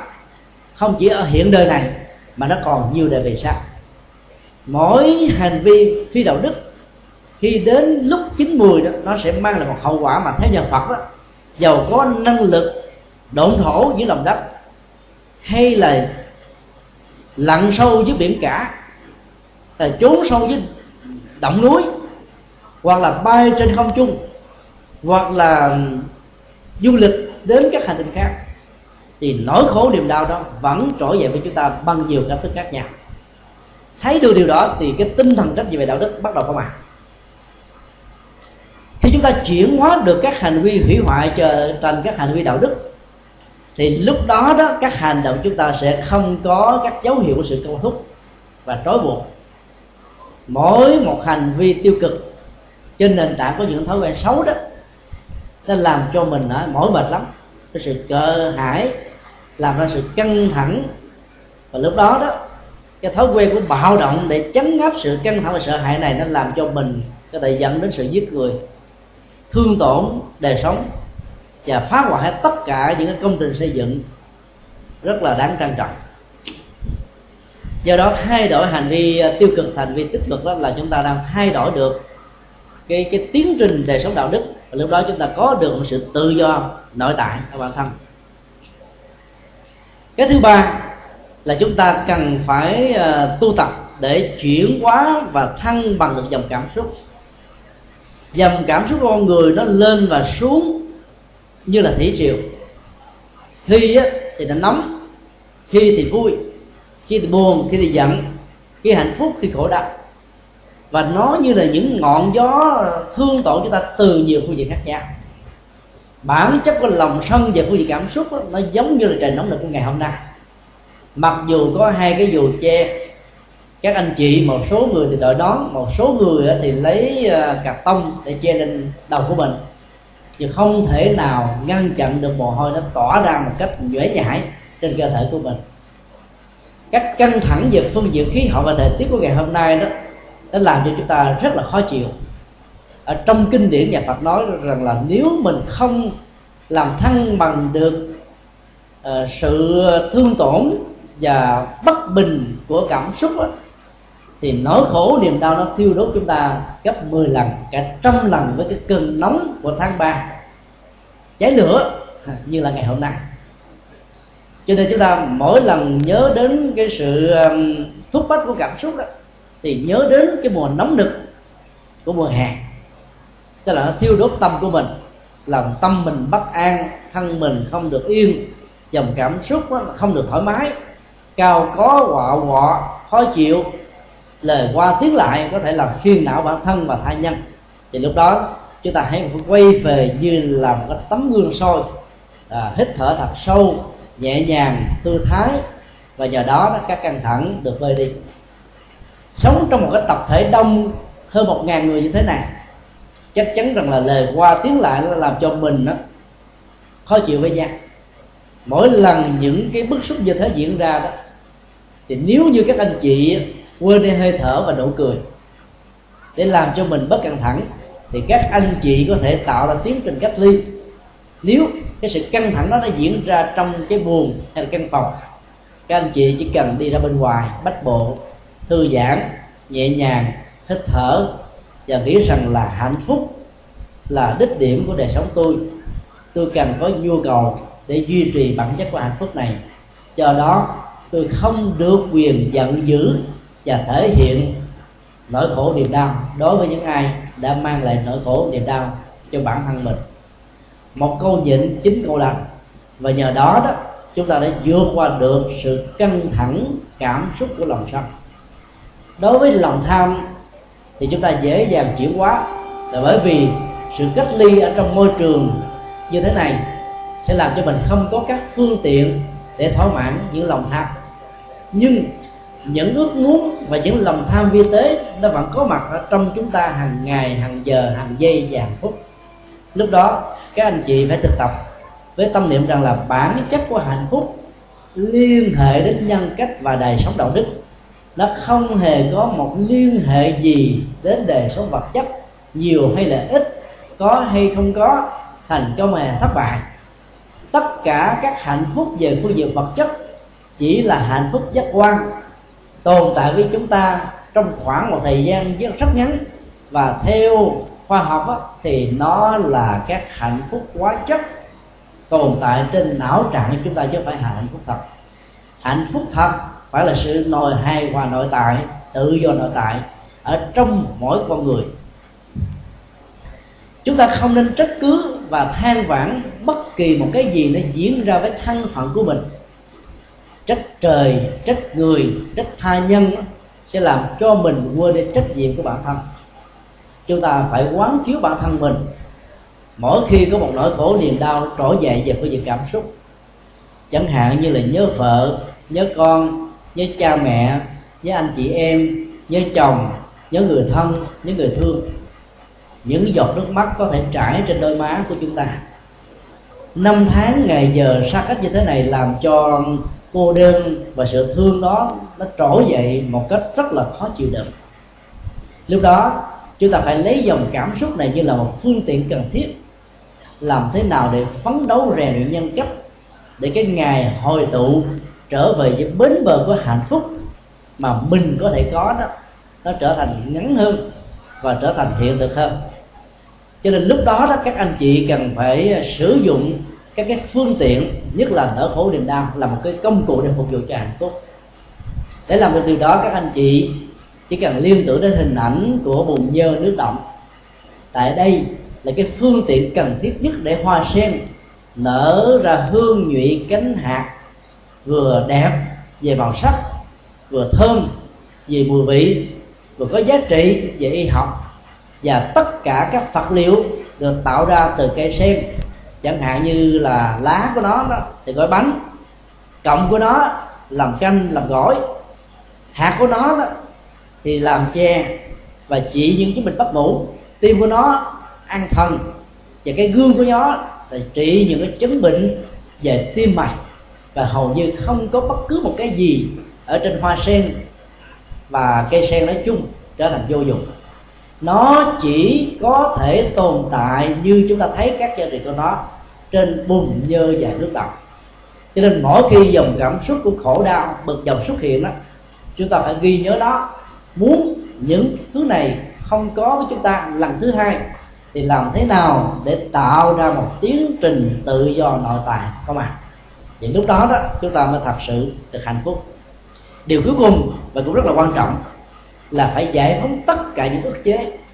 Chúng tôi biết rằng là khi các anh chị ở trong các cái buồng giam, các cái nhà giam, nam nữ riêng cách biệt như thế, các anh chị thỉnh thoảng đã từng có những cái sinh hoạt về vợ chồng, hoặc là cái sinh hoạt về hôn nhân, hay là sinh hoạt của nam nữ trai gái, mà bây giờ phải sống một cách cách biệt như thế đó thì những sự rai rứt ở trong đời sống giới tính nó tạo ra một sự căng thẳng rất là khó chịu. Chúng tôi thấy rất rõ những điều này và rất thông cảm với các anh chị. Đạo phật dạy chúng ta một nghệ thuật để giải phóng những ức chế đó là làm thế nào để chúng ta thấy rằng là cái nhu cầu của hạnh phúc đó, nó có thể gắn liền hoặc là không gắn liền với cái nhu cầu thỏa mãn tính dục. Các tu sĩ phật giáo là những người đi ngược lại cái nhu cầu hưởng thụ tính dục này và rất nhiều người đã được thành công. Cho nên trong những năm tháng ngày giờ ở đây, các anh chị cứ quan niệm rằng là ở đây là một tu viện. Và do đó đó, mình tình nguyện chuyển hóa cái năng lượng tính dục đó không hề có bất cứ một nhu cầu nào. Thì như vậy đó là chúng ta sẽ vượt qua được cái sự ức chế. Bản chất của một ức chế là một cưỡng lực. Cưỡng lực nó đều tạo ra cái phản ứng phụ về lòng sắc nó có thể làm thương tổn về cảm xúc và nó có thể làm thay đổi tính cách tâm lý và tánh tình của chúng ta. Người nữ có thể căng thẳng cao có khó chịu. Người nam có thể bực dọc sân giận lớn tiếng là đánh đập hay là cãi vã vân vân. Do đó phải sống làm thế nào để giải phóng các ức chế? Sự giải phóng các ức chế nó có thể liên hệ đến sự quán tưởng rằng là cái nguồn năng lượng của tính dục đó có, có thể được thay thế bằng năng lượng của lòng từ bi nhà Phật không dạy chúng ta ức chế một cái gì. Bản chất của một ức chế là sự đầu hàng về những nhu cầu mà chúng ta không giải quyết được, dù là tiêu cực hay là tích cực. Hãy đối diện với nó như một sự thật và vượt qua nó như là một sự thật. Thất bại lần thứ nhất thì nỗ lực lần thứ hai. Cho đến lúc nào sự nỗ lực đó nó mang lại cái tiến trình thành công với những cái giá trị an vui hạnh phúc một cách bền vững, thì lúc đó chúng ta mới tạm yên và an tâm cho nên trong quá trình chuyển hóa đó, phải làm thế nào để cho mọi sự căng thẳng về sức khỏe, căng thẳng về các nhu cầu, căng thẳng về giờ giấc ngủ nghỉ, căng thẳng về làm việc, căng thẳng trong các mối quan hệ giới tính và mối quan hệ xã hội giữa người nam với người nam, giữa người nữ với người nữ. Chúng ta cần phải thực tập một thái độ tâm lý rất quan trọng là bình thường hóa mọi vấn đề. Tức là không xem vấn đề nào là nghiêm trọng cả nhất là những vấn đề tiêu cực. Ví dụ khi mà một nỗi khổ niềm đau nó trỗi dậy chúng ta, những người có thói quen cương điệu quá đó, thì nỗi khổ niềm đau bằng một hạt cát chúng ta cương điệu lên thành một viên sỏi. Từ một viên sỏi chúng ta cương điệu đó lên thành một quả núi. Và nỗi khổ đau đó làm cho mình cảm thấy là long trời lỡ đất mà chịu không nổi. Mình xem như là bất hạnh đổ dồn lên bản thân mình, còn người khác thì không có trong khi đó thái độ bình thường quá không quan trọng quá nó đó thì dầu khổ đau như là núi cao vừa thẳm chúng ta thấy nó như là hạt cát thôi. Tất cả những gì cần phải trôi qua chúng ta để nó trôi qua với năm tháng thời gian của vô thường. Không giữ lại không để dòng cảm xúc bị ức chế. Còn đối với cái đời sống của đạo đức đó, và nhân cách thì chúng ta phải coi trọng nó phải quan trọng quá nó để cho sự phát triển nó nó mang lại hạnh phúc thật sự lâu dài cho bản thân mình cho nên cái tính cách là bình thường quá, mọi nỗi khổ niềm đau. Cho nền tảng tôn trọng hạnh phúc của người khác sẽ giúp cho chúng ta giải phóng được mọi sự căng thẳng và thành công ở trong sự à, chuyển hóa nhân cách. Và từ đó, con đường của tự do nội tại nó sẽ mở ra một cái tiến trình hồi phục sức khỏe về vật lý, hồi phục sức khỏe về tâm lý, hồi phục sức khỏe về đạo đức, hồi phục sức khỏe về nhân cách. Cái hành trình của con đường hồi phục sức khỏe này đó nó là một con đường đi và một tiến trình. Chúng ta đừng dội quan niệm nó như là một thức đế. Chúng ta cần phải giải phẫu các khái niệm, các thái độ, các tư duy sai lầm rằng chúng ta làm để tính công rằng chúng ta làm để được những ăn sát mà chúng ta phải làm bằng sự nhận thức rằng nó gắn liền với hạnh phúc của bản thân mình cho mình làm. Khi mình làm những việc tốt trong lao động, trong giúp đỡ thai nhân, những người đồng liêu ở trong buồn, thì lúc đó chúng ta mới làm bằng tất cả tấm lòng cái đó được gọi là làm bằng sự phát tâm. Làm như thế thì được gọi là làm công quả. Tức là mỗi nỗ lực công của chúng ta có được cái quả xứng đáng. Quả đó là quả hạnh phúc quả ăn vui. Cho nên quan niệm như thế đó nó sẽ làm cho mình đó là ở mọi nơi mọi chốn đó, đều được tự do. Và ở trong nhà giam dầu là 5 năm cho đến 20 năm chúng ta vẫn không cảm thấy bất kỳ một sự căng thẳng nào tất cả các tu sĩ của chúng tôi cũng giống như các anh chị ở trong các tu viện khép kín. Khi nào có phật sự thì mới ra ngoài để làm việc. Trở về đó thì khép kín, hạn chế giao tiếp với xã hội một cách tối đa. Nếu chúng tôi nghĩ rằng là chúng tôi đang bị giam thì chúng tôi sẽ mất hết hạnh phúc.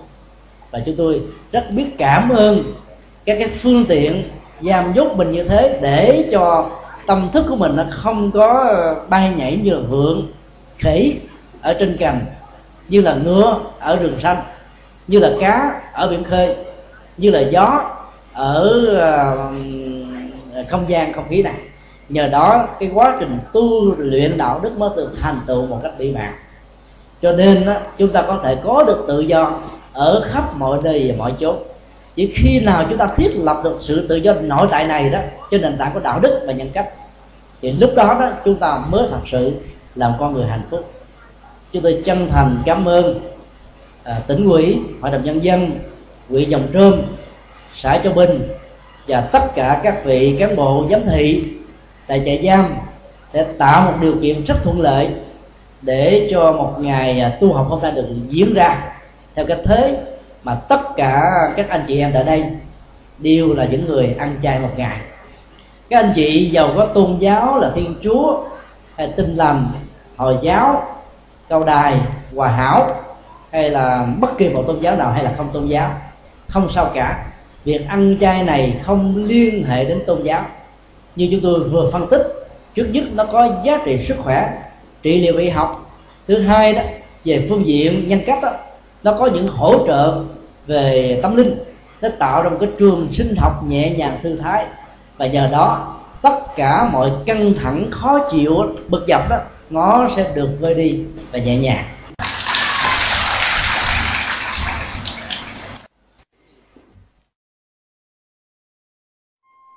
Pháp âm Đạo Phật ngày nay xin khép lại nơi đây. Quý vị muốn thỉnh hoặc ấn tống các đĩa CD về Đại Tạng Kinh Việt Nam, các kinh sách do Thầy Nhật Từ biên soạn, các bài pháp thoại, các CD về âm nhạc Phật giáo, cũng như muốn đóng góp vào các hoạt động từ thiện của Đạo Phật ngày nay, xin liên lạc theo địa chỉ Đạo Phật ngày nay, Chùa Giác Ngộ, số 92, đường Nguyễn Chí Thanh, phường 3, quận 10, thành phố Hồ Chí Minh, Việt Nam. Điện thoại 08 833 5914 0958 057 827 Email Buddhism Today inc amok yahoo.com Thích nhật từ amok yahoo.com Website World Wide Web buddhismtoday.com World Wide Web tủ sách Phật học.com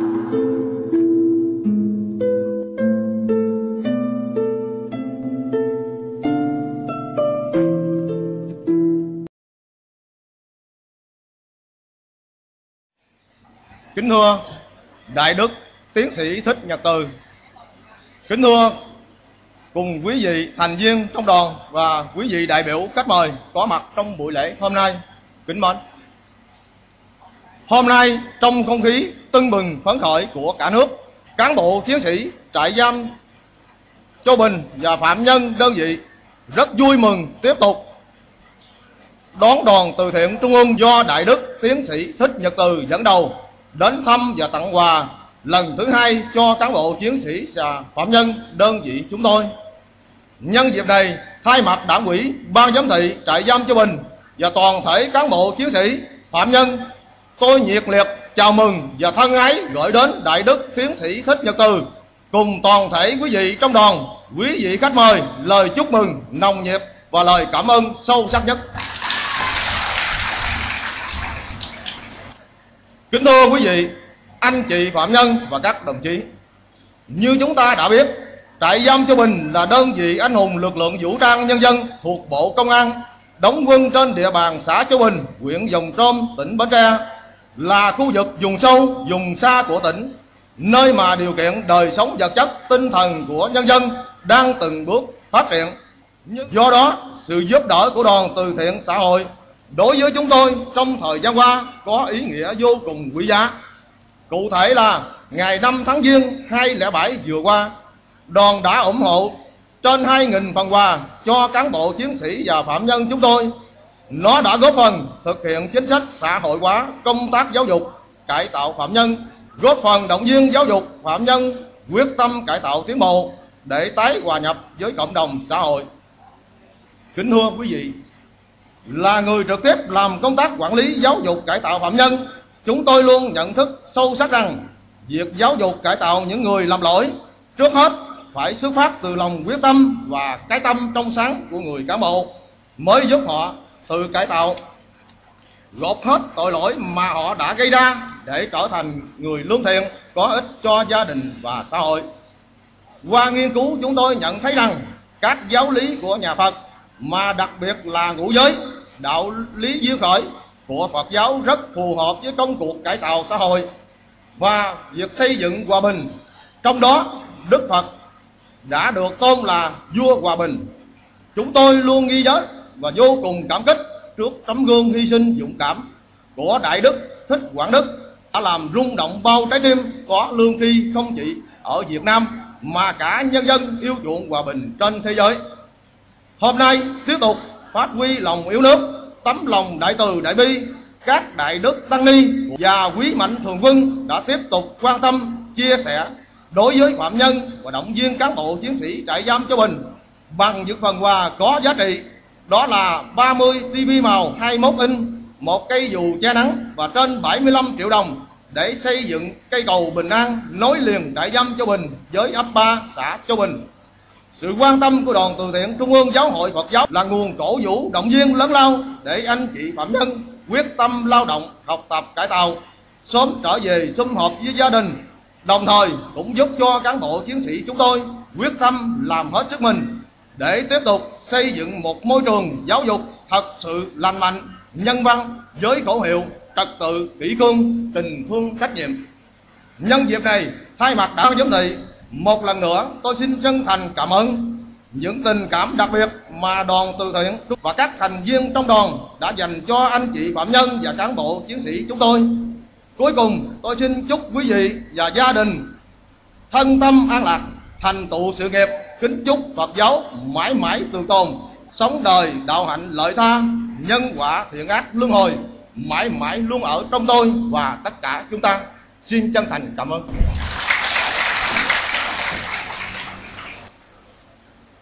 đến phần trao quà cho trại, trân trọng kính mời ông phùng văn yến, giám thị, và ông võ hoàng phúc, trưởng ban trại, bước lên để nhận phần quà tượng trưng. Xin kính mời ông đại đức tiến sĩ thích nhật từ, đại diện cho đoàn lên trao quà tượng trưng.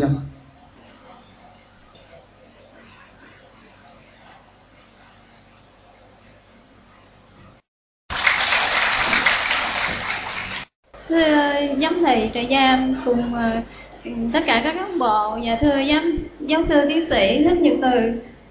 Qua hai lần giảng của giáo sư thì à, tôi đã có những cái à, cái tâm khắc vào trong đầu mình.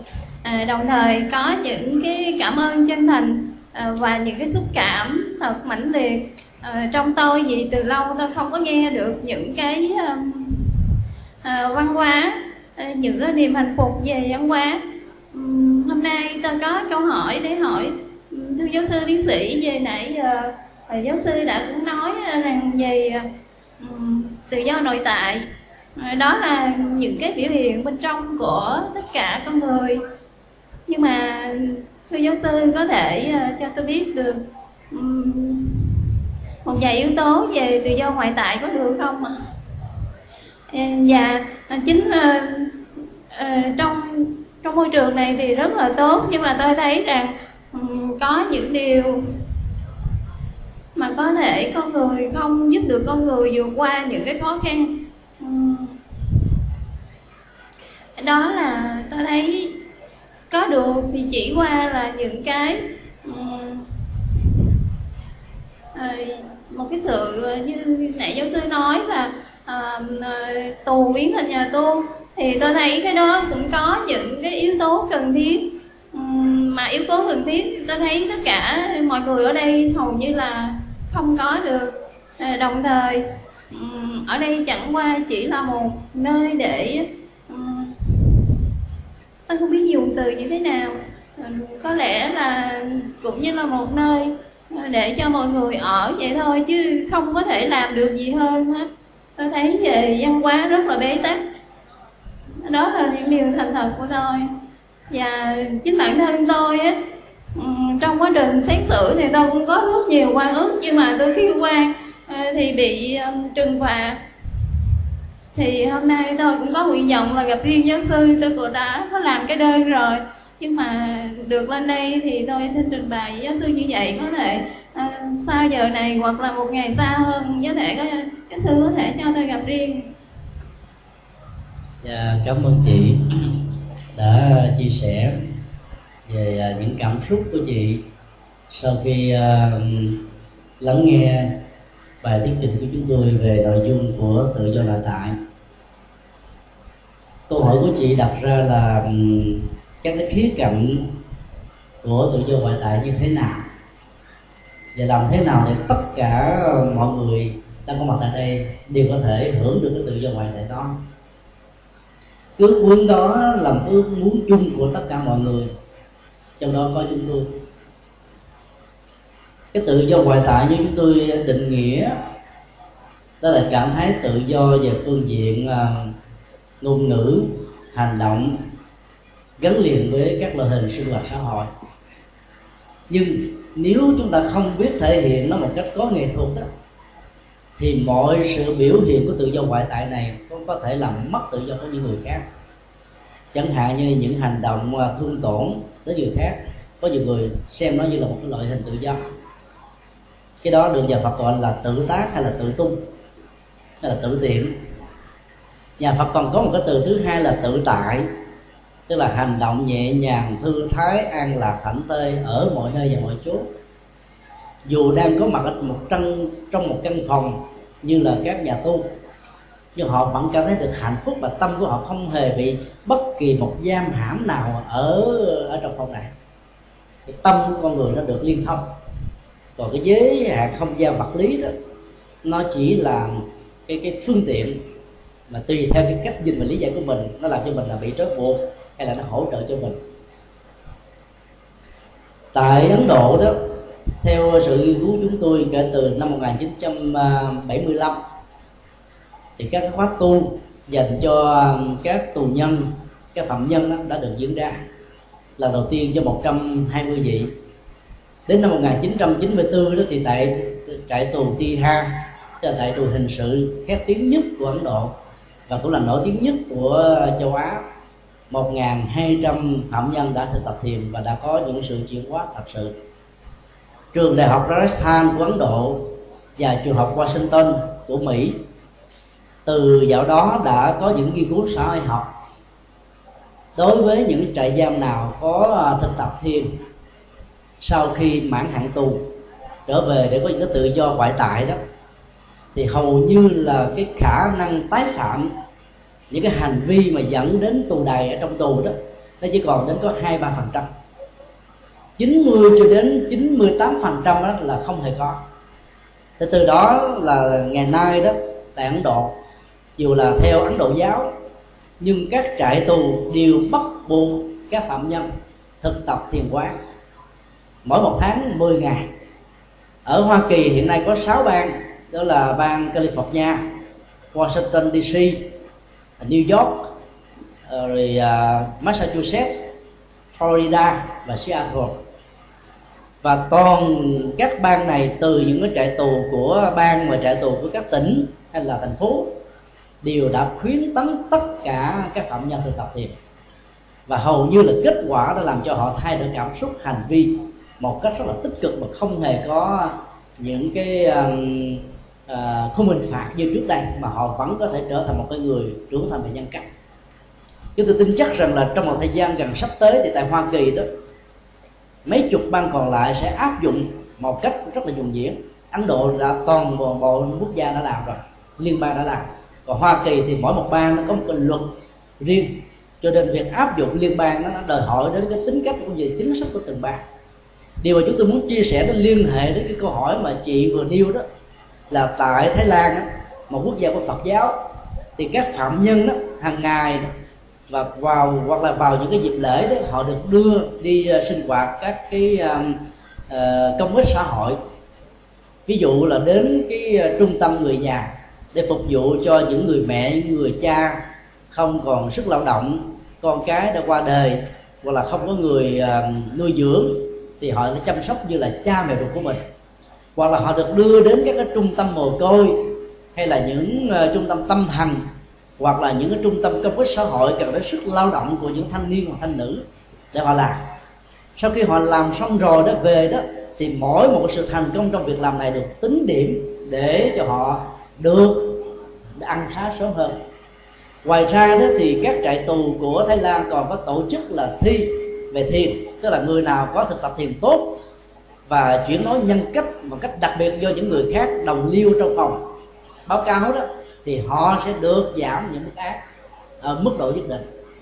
Chúng tôi thấy rằng là khi mà cho tương tác với xã hội như thế đó thì những phạm nhân sẽ có được cái cơ hội có được cái uh, thể hiện được cái tự do ngoại tại của mình trong lúc mà mình thi hành án. Và nhờ đó đó họ không có những cái mặc cảm rằng là mình là một phạm nhân đang bị giam giữ ở trong một cái không gian như chị vừa nêu phần lớn các anh chị ở đây nghĩ rằng là mình đang sống và sinh hoạt thôi chứ không phải là là một nhà tu. Khái niệm chữ tu đây không phải là của Phật giáo, nó là một sự tu dưỡng nhân cách và đạo đức. Chúng tôi nghĩ rằng là nếu chúng ta thay đổi cái quan niệm nhà tù, trở thành một cái nhà tu dưỡng đạo đức đó thì chúng ta ở tại đây năm tháng ngày giờ sẽ là một con đường dẫn đến hạnh phúc. Thậm chí ở nhiều nơi, sau khi mãn hạn tù rồi, có nhiều người không muốn về. Đây là một sự thật. Tại trại tù ti ha, có nhiều người mãn hạn tù rồi, họ tình nguyện trở thành người phục vụ cho những người khác vì họ không còn thân nhân tuổi đời họ cũng đã lớn rồi. Họ trở thành một người công quả không ăn lương ở trong các kẻ tù để phục vụ cho những người khác. Cho tất cả nó, nó liên hệ đến quan niệm và thái độ mà thôi. Cho nên tôi mong rằng là nếu các anh chị quan niệm được rằng là ở đây là cái nơi để mình là tu dưỡng đạo đức như là các nhà sư các sư cô tu dưỡng đạo đức ở trong một cái tu viện đó thì chắc chắn rằng là mỗi một giờ khắc trôi qua đó nó sẽ mang lại chúng ta một hạnh phúc nội tại còn những cái trạng thái mà bị quan ức đó, thì theo quan điểm của nhà Phật và luật pháp của Việt Nam cho phép là chúng ta quy quan cái chính sách mà luật pháp chân chánh đó sẽ giúp cho chúng ta tháo gỡ những điều đó. Dĩ nhiên là luật pháp nó có những cái khung hình phạt. Dựa những, dựa trên tăng chứng và vật chứng. Nếu chúng ta rơi vào cái tình trạng tình ngay lý gian thì các tăng chứng vật chứng đó nó làm chúng ta phải chấp nhận các khung hình phạt như luật đã định. Trong tình trạng này dù là bị quan ức nhưng mà chúng ta không thể nào chứng minh là mình bị quan được thì lúc đó chúng ta có thể um, kiên nhẫn hơn và cần phải có tấm lòng thật sự hơn để giải tỏa những cái à, cái gút quan kiên đó bằng cách là nhờ sự giúp đỡ của các vị tổng giám thị. Và chúng tôi tin rằng là nếu chúng ta có lòng thật mà nhất là chúng ta mong mỏi được cái sự quan ức đó nó được tháo gỡ đó, thì trước sau gì chúng ta vẫn được tháo gỡ. Cách đây khoảng một tuần thì à, báo chí tại Việt Nam, đặc biệt là báo công an, đã có đưa tin là một phạm nhân ở à, Đài Loan qua làm việc tại Việt Nam đã bị kết án tù và nhiều chục năm. Ông đã mất công an việc làm và cuối cùng ông đã được minh quan cái việc đó là cái tất cả mọi luật pháp trên thế giới này đều tôn trọng và ở Việt Nam chúng ta cũng tôn trọng điều đó. Cho nên các anh chị đừng đừng thất vọng, đừng chán nản. Nếu mình thật sự bị quan thì cứ trình bày. Trình bày có nghệ thuật để cho người lắng nghe có thể thấy được những cái gốc rễ của quan khi quán trái nó đến với mình. Còn nếu đó là tình gây lý gian, thì có lẽ chúng ta cần phải kiên nhẫn nhiều hơn nữa thì kết quả mới có dầu là bị quan khiên quán trái, hay là nó có những tăng chứng, vật chứng, thì điều quan trọng trong những năm tháng ngồi để chờ được minh quan đó, chúng ta cứ nghĩ rằng đây là cái phương tiện chúng ta đang nghỉ mát. Ở Hoa Kỳ, đặc biệt là bang California, nó có một cái trung tâm được gọi là Promise, tạm dịch là trung tâm hứa hẹn. Cái trung tâm này đó, các ngôi sao điện ảnh Hollywood bị những chứng bệnh ờ, nghiện, ma túy xì ke, thuốc lắc, thuốc nhảy và nhiều cái phương tiện hưởng thụ khác. Tình nguyện vào đây để thay đổi thói quen của mình. Trước đây đó, nó có những cái trung tâm vào cho nó phải trả tiền. Rất là cao. Người ta tình nguyện vào để thay đổi thói quen mà. Do đó đó, ở đây chúng ta có được cái phương tiện là chúng ta có được cái chính sách giáo dục thông qua lao động để cho mình cách ly với những cái thói quen cũ. Bản chất của sự cách ly đó, nó sẽ tạo ra một tiến trình của sự thay đổi. Khi mà mình không còn nhìn thấy các cái phương tiện sinh hoạt và điều kiện của những hành động mà dẫn đến những cái năm tháng ngày giờ có mặt tại đây đó, thì lúc đó các thói quen đó nó sẽ giảm dần giảm mòn. Đến lúc đó nó không còn một cái ảnh hưởng tiêu cực nào đó đối với tâm và hành động của chúng ta. Cho nên, theo chúng tôi và nhìn từ cái góc độ tích cực của Phật giáo đó, chúng ta phải biết ơn những cái nơi như thế này. Thì nhờ đó, chúng ta được tái sanh lần thứ hai, tái sanh bằng một con người sắc mới khi trở về đó dầu cho một số người có thể có những phân biệt đối xử cô lập chúng ta chúng ta đừng mà tặng, vì giá trị hạnh phúc nó liên hệ đến tư cách đạo đức được làm mới của chính mình chứ không phải là lời khen hay là tiếng chê của cộng đồng và xã hội. Chúng ta phải biết sống cho chính mình phải nuôi dưỡng các hạnh phúc nội tại tự do nội tại đó. Thì chúng tôi tin chắc rằng là dù bị quan hay không bị quan chúng ta vẫn có thể được hạnh phúc à, xin mời à, một anh à, khi nãy ờ, xuân phong đó hãy lên đây để đặt câu hỏi và chia sẻ Dạ kính thưa ban giám thị và hội đồng cán bộ cùng quý tăng ni Phật tử xin lời gửi lời chào nồng nhiệt và trân trọng. Thì qua hai lần được nghe Đức Phật tử đã thuyết trình riêng tôi có một cảm xúc rất là sâu lắng xin được trình bày với quý tăng ni và phật tử là đã tác động đến riêng và các phạm nhân khác thì không biết sao, nhưng riêng đối với tôi thì nó đã, nó có tác động rất lớn. Và đây tôi xin trình bày một nội dung, đó là một bài thơ tôi rút tỉa được từ ờ, cách giảng dạy của ờ, quý tăng ni phật tử.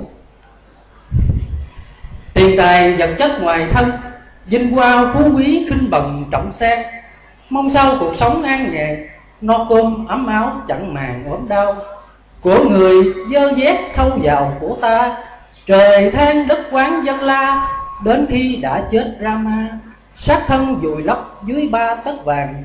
Bây giờ mỗi chuyện giàu sang đâu mang xuống được dưới ngàn âm ti. À, cảm ơn anh đã cho một bài thơ à, cảm xúc rất là hay.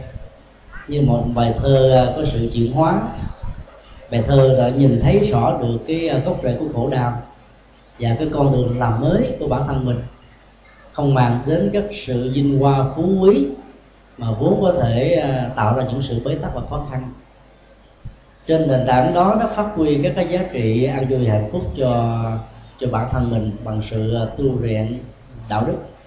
Thì tôi thấy được rằng là tất cả mọi người đều có một cái tiềm năng hướng thượng, tiềm nhân tiềm năng nhân cách tiềm năng hạnh phúc rất là lớn. Các tiềm năng đó, đó nếu chúng ta biết cách phát huy bằng à, lòng tự tin và phấn đấu có phương pháp đó thì chúng ta sẽ là những con người rất có giá trị. Cái quan trọng là phải bỏ qua đi cái mặc cảm quá khứ của mình. Lần trước đó, chúng tôi có à, chia sẻ qua câu chuyện của tên khủng bố Angulimala. Sau khi ông trở thành một tu sĩ đó thì ông vẫn phải chịu chấp nhận những cái hậu quả do hành động sát nhân của ông khi ông còn là một cái người tại gia. Tuy nhiên là cái quá trình chuyển hóa đã làm cho cái nghiệp xấu của ông nó nó được à, thay đổi một cách khá đáng kể. Chỉ trở thành tu sĩ có vài năm, nhân cách đạo đức của ông đã trở thành một con người hoàn thiện. Luật pháp trừng trị thì vẫn trừng trị. Những gia đình đó, có người cha, người mẹ, người anh, người em, người thương chết dưới bàn tay đẫm máu của ông. Với sự hận thù muốn trả đũa, nhưng khi đối diện ông với hình thức là một nhà tu thì lòng hận thù đó đã giảm đi khá đáng kể. Người không kèm được dòng cảm xúc, thay vì dùng dao và những loại vũ khí khác để đâm và giết ông, chỉ còn là ném cà chua, chọi quả trứng thúi, hay là lấy đá dằn nạ bắn vào. Và sự thương tổn đó nó vẫn phải có. Tất cả những gì mà chúng ta làm đó chúng ta sẽ là người thưa tự nó một cách trực tiếp hay là gián tiếp. Tính cách thừa tự này là một chân lý về nhân quả, chúng ta không thể nào phủ định. Sự thừa tự về nhân quả đầu tiên đó là những cách thức mà chúng ta có thể thấy rằng nó là nỗi khổ và niềm đau. Nhưng quan trọng đó là ở Anguilla sau khi trở thành con người làm mới đó, thì ông đã trở thành con người có lợi ích cho cộng đồng và xã hội. Có một lần, khi ông đi qua vệ đường thấy một người phụ nữ mang thai và không có bất kỳ một người nào đang ờ, hộ vệ để ủng hộ cho bà. Bà đang chữa mụn đẻ. Sự khai qua nhìn nở nhiều mà nếu không có bà mụ thì chắc chắn rằng là sẽ khó có thể an toàn. Trong truyền thống giai cấp quán độ đó người phụ nữ ở giai cấp thấp nhất đó, sẽ ờ, trở thành đối tượng bị người ta dòm ngớp đụng vào có thể mất đi sự thanh tịnh. Cho nên bà nằm lăn nằm lóc ở bên vệ đường khổ đau cung cực. Angulimala đi ngang qua thấy nỗi khổ đau của bà mà không biết phải giúp như thế nào. Thì ông mới nhớ lại rằng là Đức Phật có, có lần dạy ông là hãy truyền năng lượng của lòng từ bi. Vào trong những nỗi khổ niềm đau thì cái trường sinh học của lòng từ bi đó đó nó sẽ tác động đến trường sinh học của từng con người thông qua cái cấu trúc ADN của người đó về phương diện vật lý và hình hài. Sự giao thoa này nó sẽ làm giảm đi nỗi khổ niềm đau. Lúc đó ông mới ngồi xuống tập trung là thiền quán và nói rằng là kể từ khi tôi được sinh ra trong Phật pháp, trong vòng mấy năm trở lại đây, nếu như sự hành trì của tôi có bất kỳ một công đức nào, thì tôi xin tặng hết những phước báo đó cho chị và mong cho sự khai hoa nở nhụy này nó tạo ra tiến trình mẹ tròn con dung ông ta đã tập trung và dùng cái lòng từ bi và tự giác của mình chuyển qua, thông qua cái trường sinh học nhân điện của ông cho cô thiếu nữ ở những cấp thấp và nhờ đó bà đã sinh ra một cách rất là dễ dàng. Đây là một câu chuyện lịch sử. Câu chuyện đó cho chúng ta thấy rằng là khi chúng ta có những nỗ lực và cái tiến trình tự do đào tạo được à, thực hiện đó, thì chúng ta sẽ trở thành một con người rất là đáng tán thán. Lần đầu tiên vào năm tây tháng 2 các bạn tại đây chúng tôi rất là thán phục ông tổng giám thị. Khi nhìn thấy ở các cái buồng giam có một cái câu, điều đáng tán thán nhất của một đời người đó là vươn lên sau khi chấp ngã. Cái câu nói đó là tuyên ngôn của đức phật thích ca. Đức phật thích ca đã nhìn thấy rất là rõ rằng là cái cái cái lầm lỡ đó, nó trở thành như là thuộc tính của người phạm kẻ tục trong cuộc đời của chúng ta, ai cũng có ít một lần lặp lỡ. Cái quan trọng là sau khi nhận thức đó là một lỗi lầm, quyết tâm không tái phạm trong tương lai thì chúng ta sẽ trở thành một con người rất là mới giá trị đạo đức của con người nó trên nỗ lực ở hiện tại này chứ nó không phải là một cái, cái tấm ảnh hay là một cái thước phim ở trong quá khứ. Cho nên phải tin tưởng như thế thì chúng ta mới làm mới bản thân mình vượt qua hết tất cả những mặc cảm tội lỗi. Và tất cả các anh chị sẽ có được một cái nhân phẩm và cái quyền bình đẳng về nhân cách về mọi cái luật pháp uh, trước pháp luật đối với tất cả mọi người còn lại cái nhân cách đó rất là đáng trân trọng. Cho nên nhờ hiểu như thế chúng tôi tin chắc rằng à, một anh vừa chia sẻ với chúng ta là cảm nhận được tất cả những giá trị này kể từ khi à, có mặt tại đây để làm mới lại bản thân mình. Cho cán bộ chiến sĩ và phạm nhân xin chân thành cảm ơn thầy thích thiện từ đã thuyết trình cái đề tài thực cho chúng ta rất là bổ ích. Tôi mong rằng qua cái đề tài này thì các anh chị sẽ sống với nhau rất là trang hòa. Mọi người phải biết nhường nhịn với nhau xích lại gần nhau hơn tí nữa. Và cũng qua đây tôi tin tưởng rằng các anh chị sẽ thay đổi về hành vi ứng xử của mình kể cả về nhân cách để mọi người được trang hòa với niềm vui chung của cả nước. Xin chân thành được cảm ơn. À, và tiếp theo đây thì dương Mạnh xin gửi đến tất cả các anh chị à, một bài hát. À, bài hát này là dành cho những người mà thích chơi bài ăn tiền. Bài hát mang tựa đề, cướp đỏ đen, xin mời.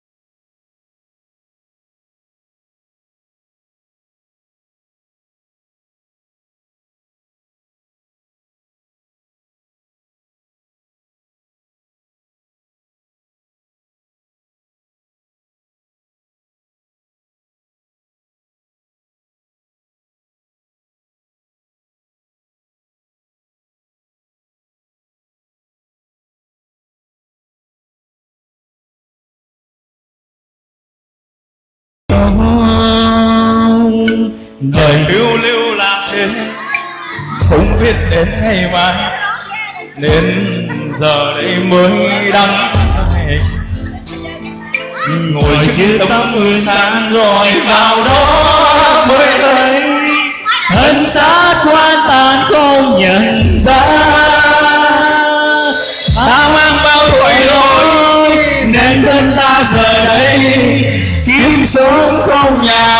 ta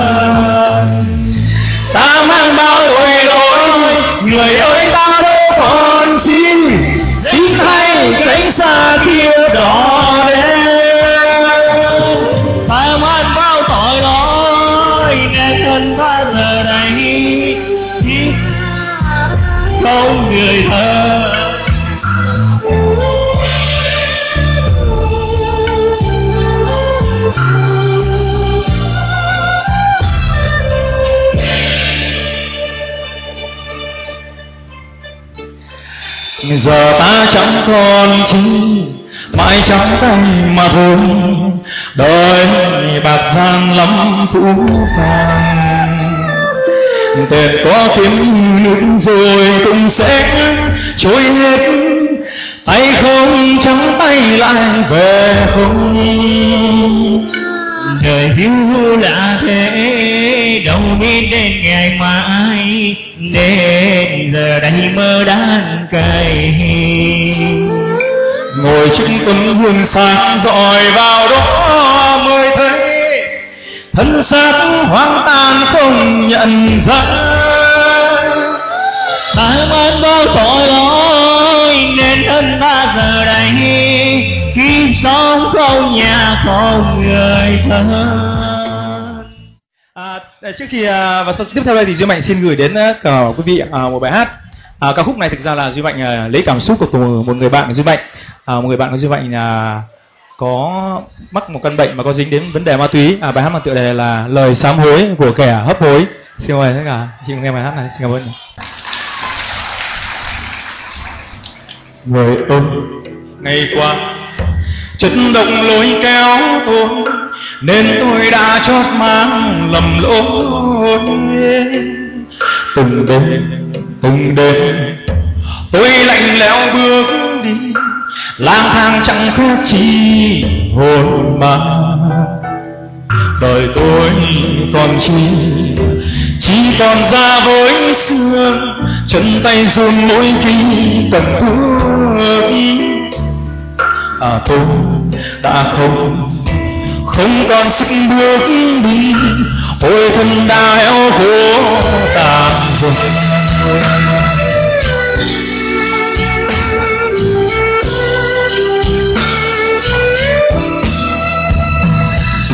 Tôi đánh mất lòng tin của tất cả mọi người. Tôi không còn là tôi lúc xưa thôi tôi xin kiếp sau, sẽ không hung tôi kiếp này, sẽ không bao giờ gần ma túy tôi đã sắp phải đi hãy lắng nghe tôi một lời. Xin hãy tránh thật xa ma túy kia tôi mong sao thế gian sẽ không có những nỗi buồn dù chỉ một lần cũng trở nên buồn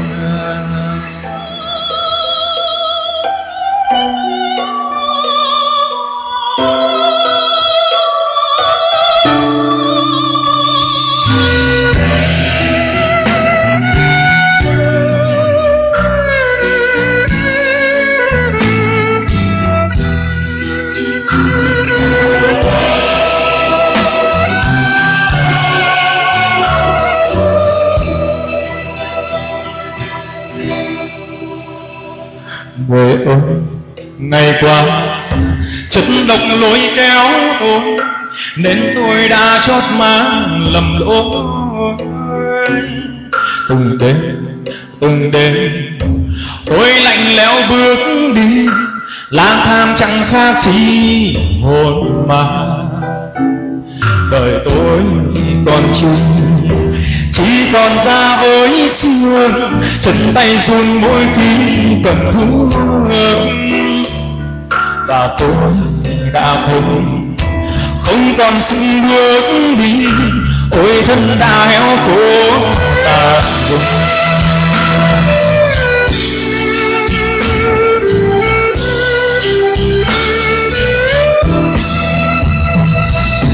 Tôi đánh mất lòng tin của tất cả mọi người. Tôi không còn là tôi lúc xưa tôi xin kiếp sau sẽ khôn hơn tôi kiếp này, sẽ không bao giờ gần ma túy. Tôi đã sắp phải đi, hãy lắng nghe tôi một lời xin hãy tránh thật xa ma túy kia. Tôi mong sao thế gian sẽ không có những nỗi buồn. Dù chỉ một lòng cùng trốn nên buồn. Tôi đánh mất lòng tin của tất cả mọi người. Tôi không còn là tôi lúc xưa. Thôi tôi xin kiếp sau. Sẽ không hơn tôi kiếp này sẽ không bao giờ gần ma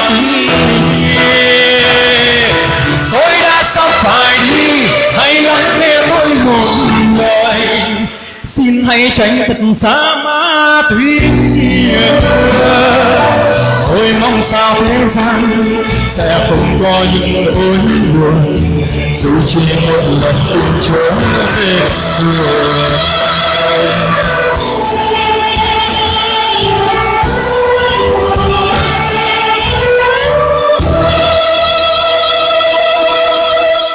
Xin cảm ơn anh chị rất nhiều, xin cảm ơn. Pháp âm Đạo Phật ngày nay xin khép lại nơi đây.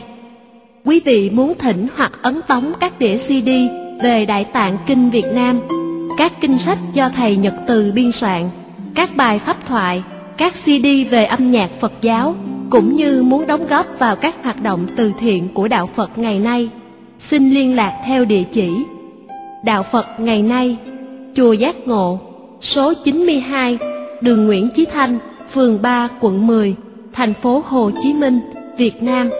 Điện thoại 08 833 5914 0958 057 827 Email Buddhism Today inc amok yahoo.com Thích nhật từ amok yahoo.com Website World Wide Web buddhismtoday.com World Wide Web tủ sách Phật học.com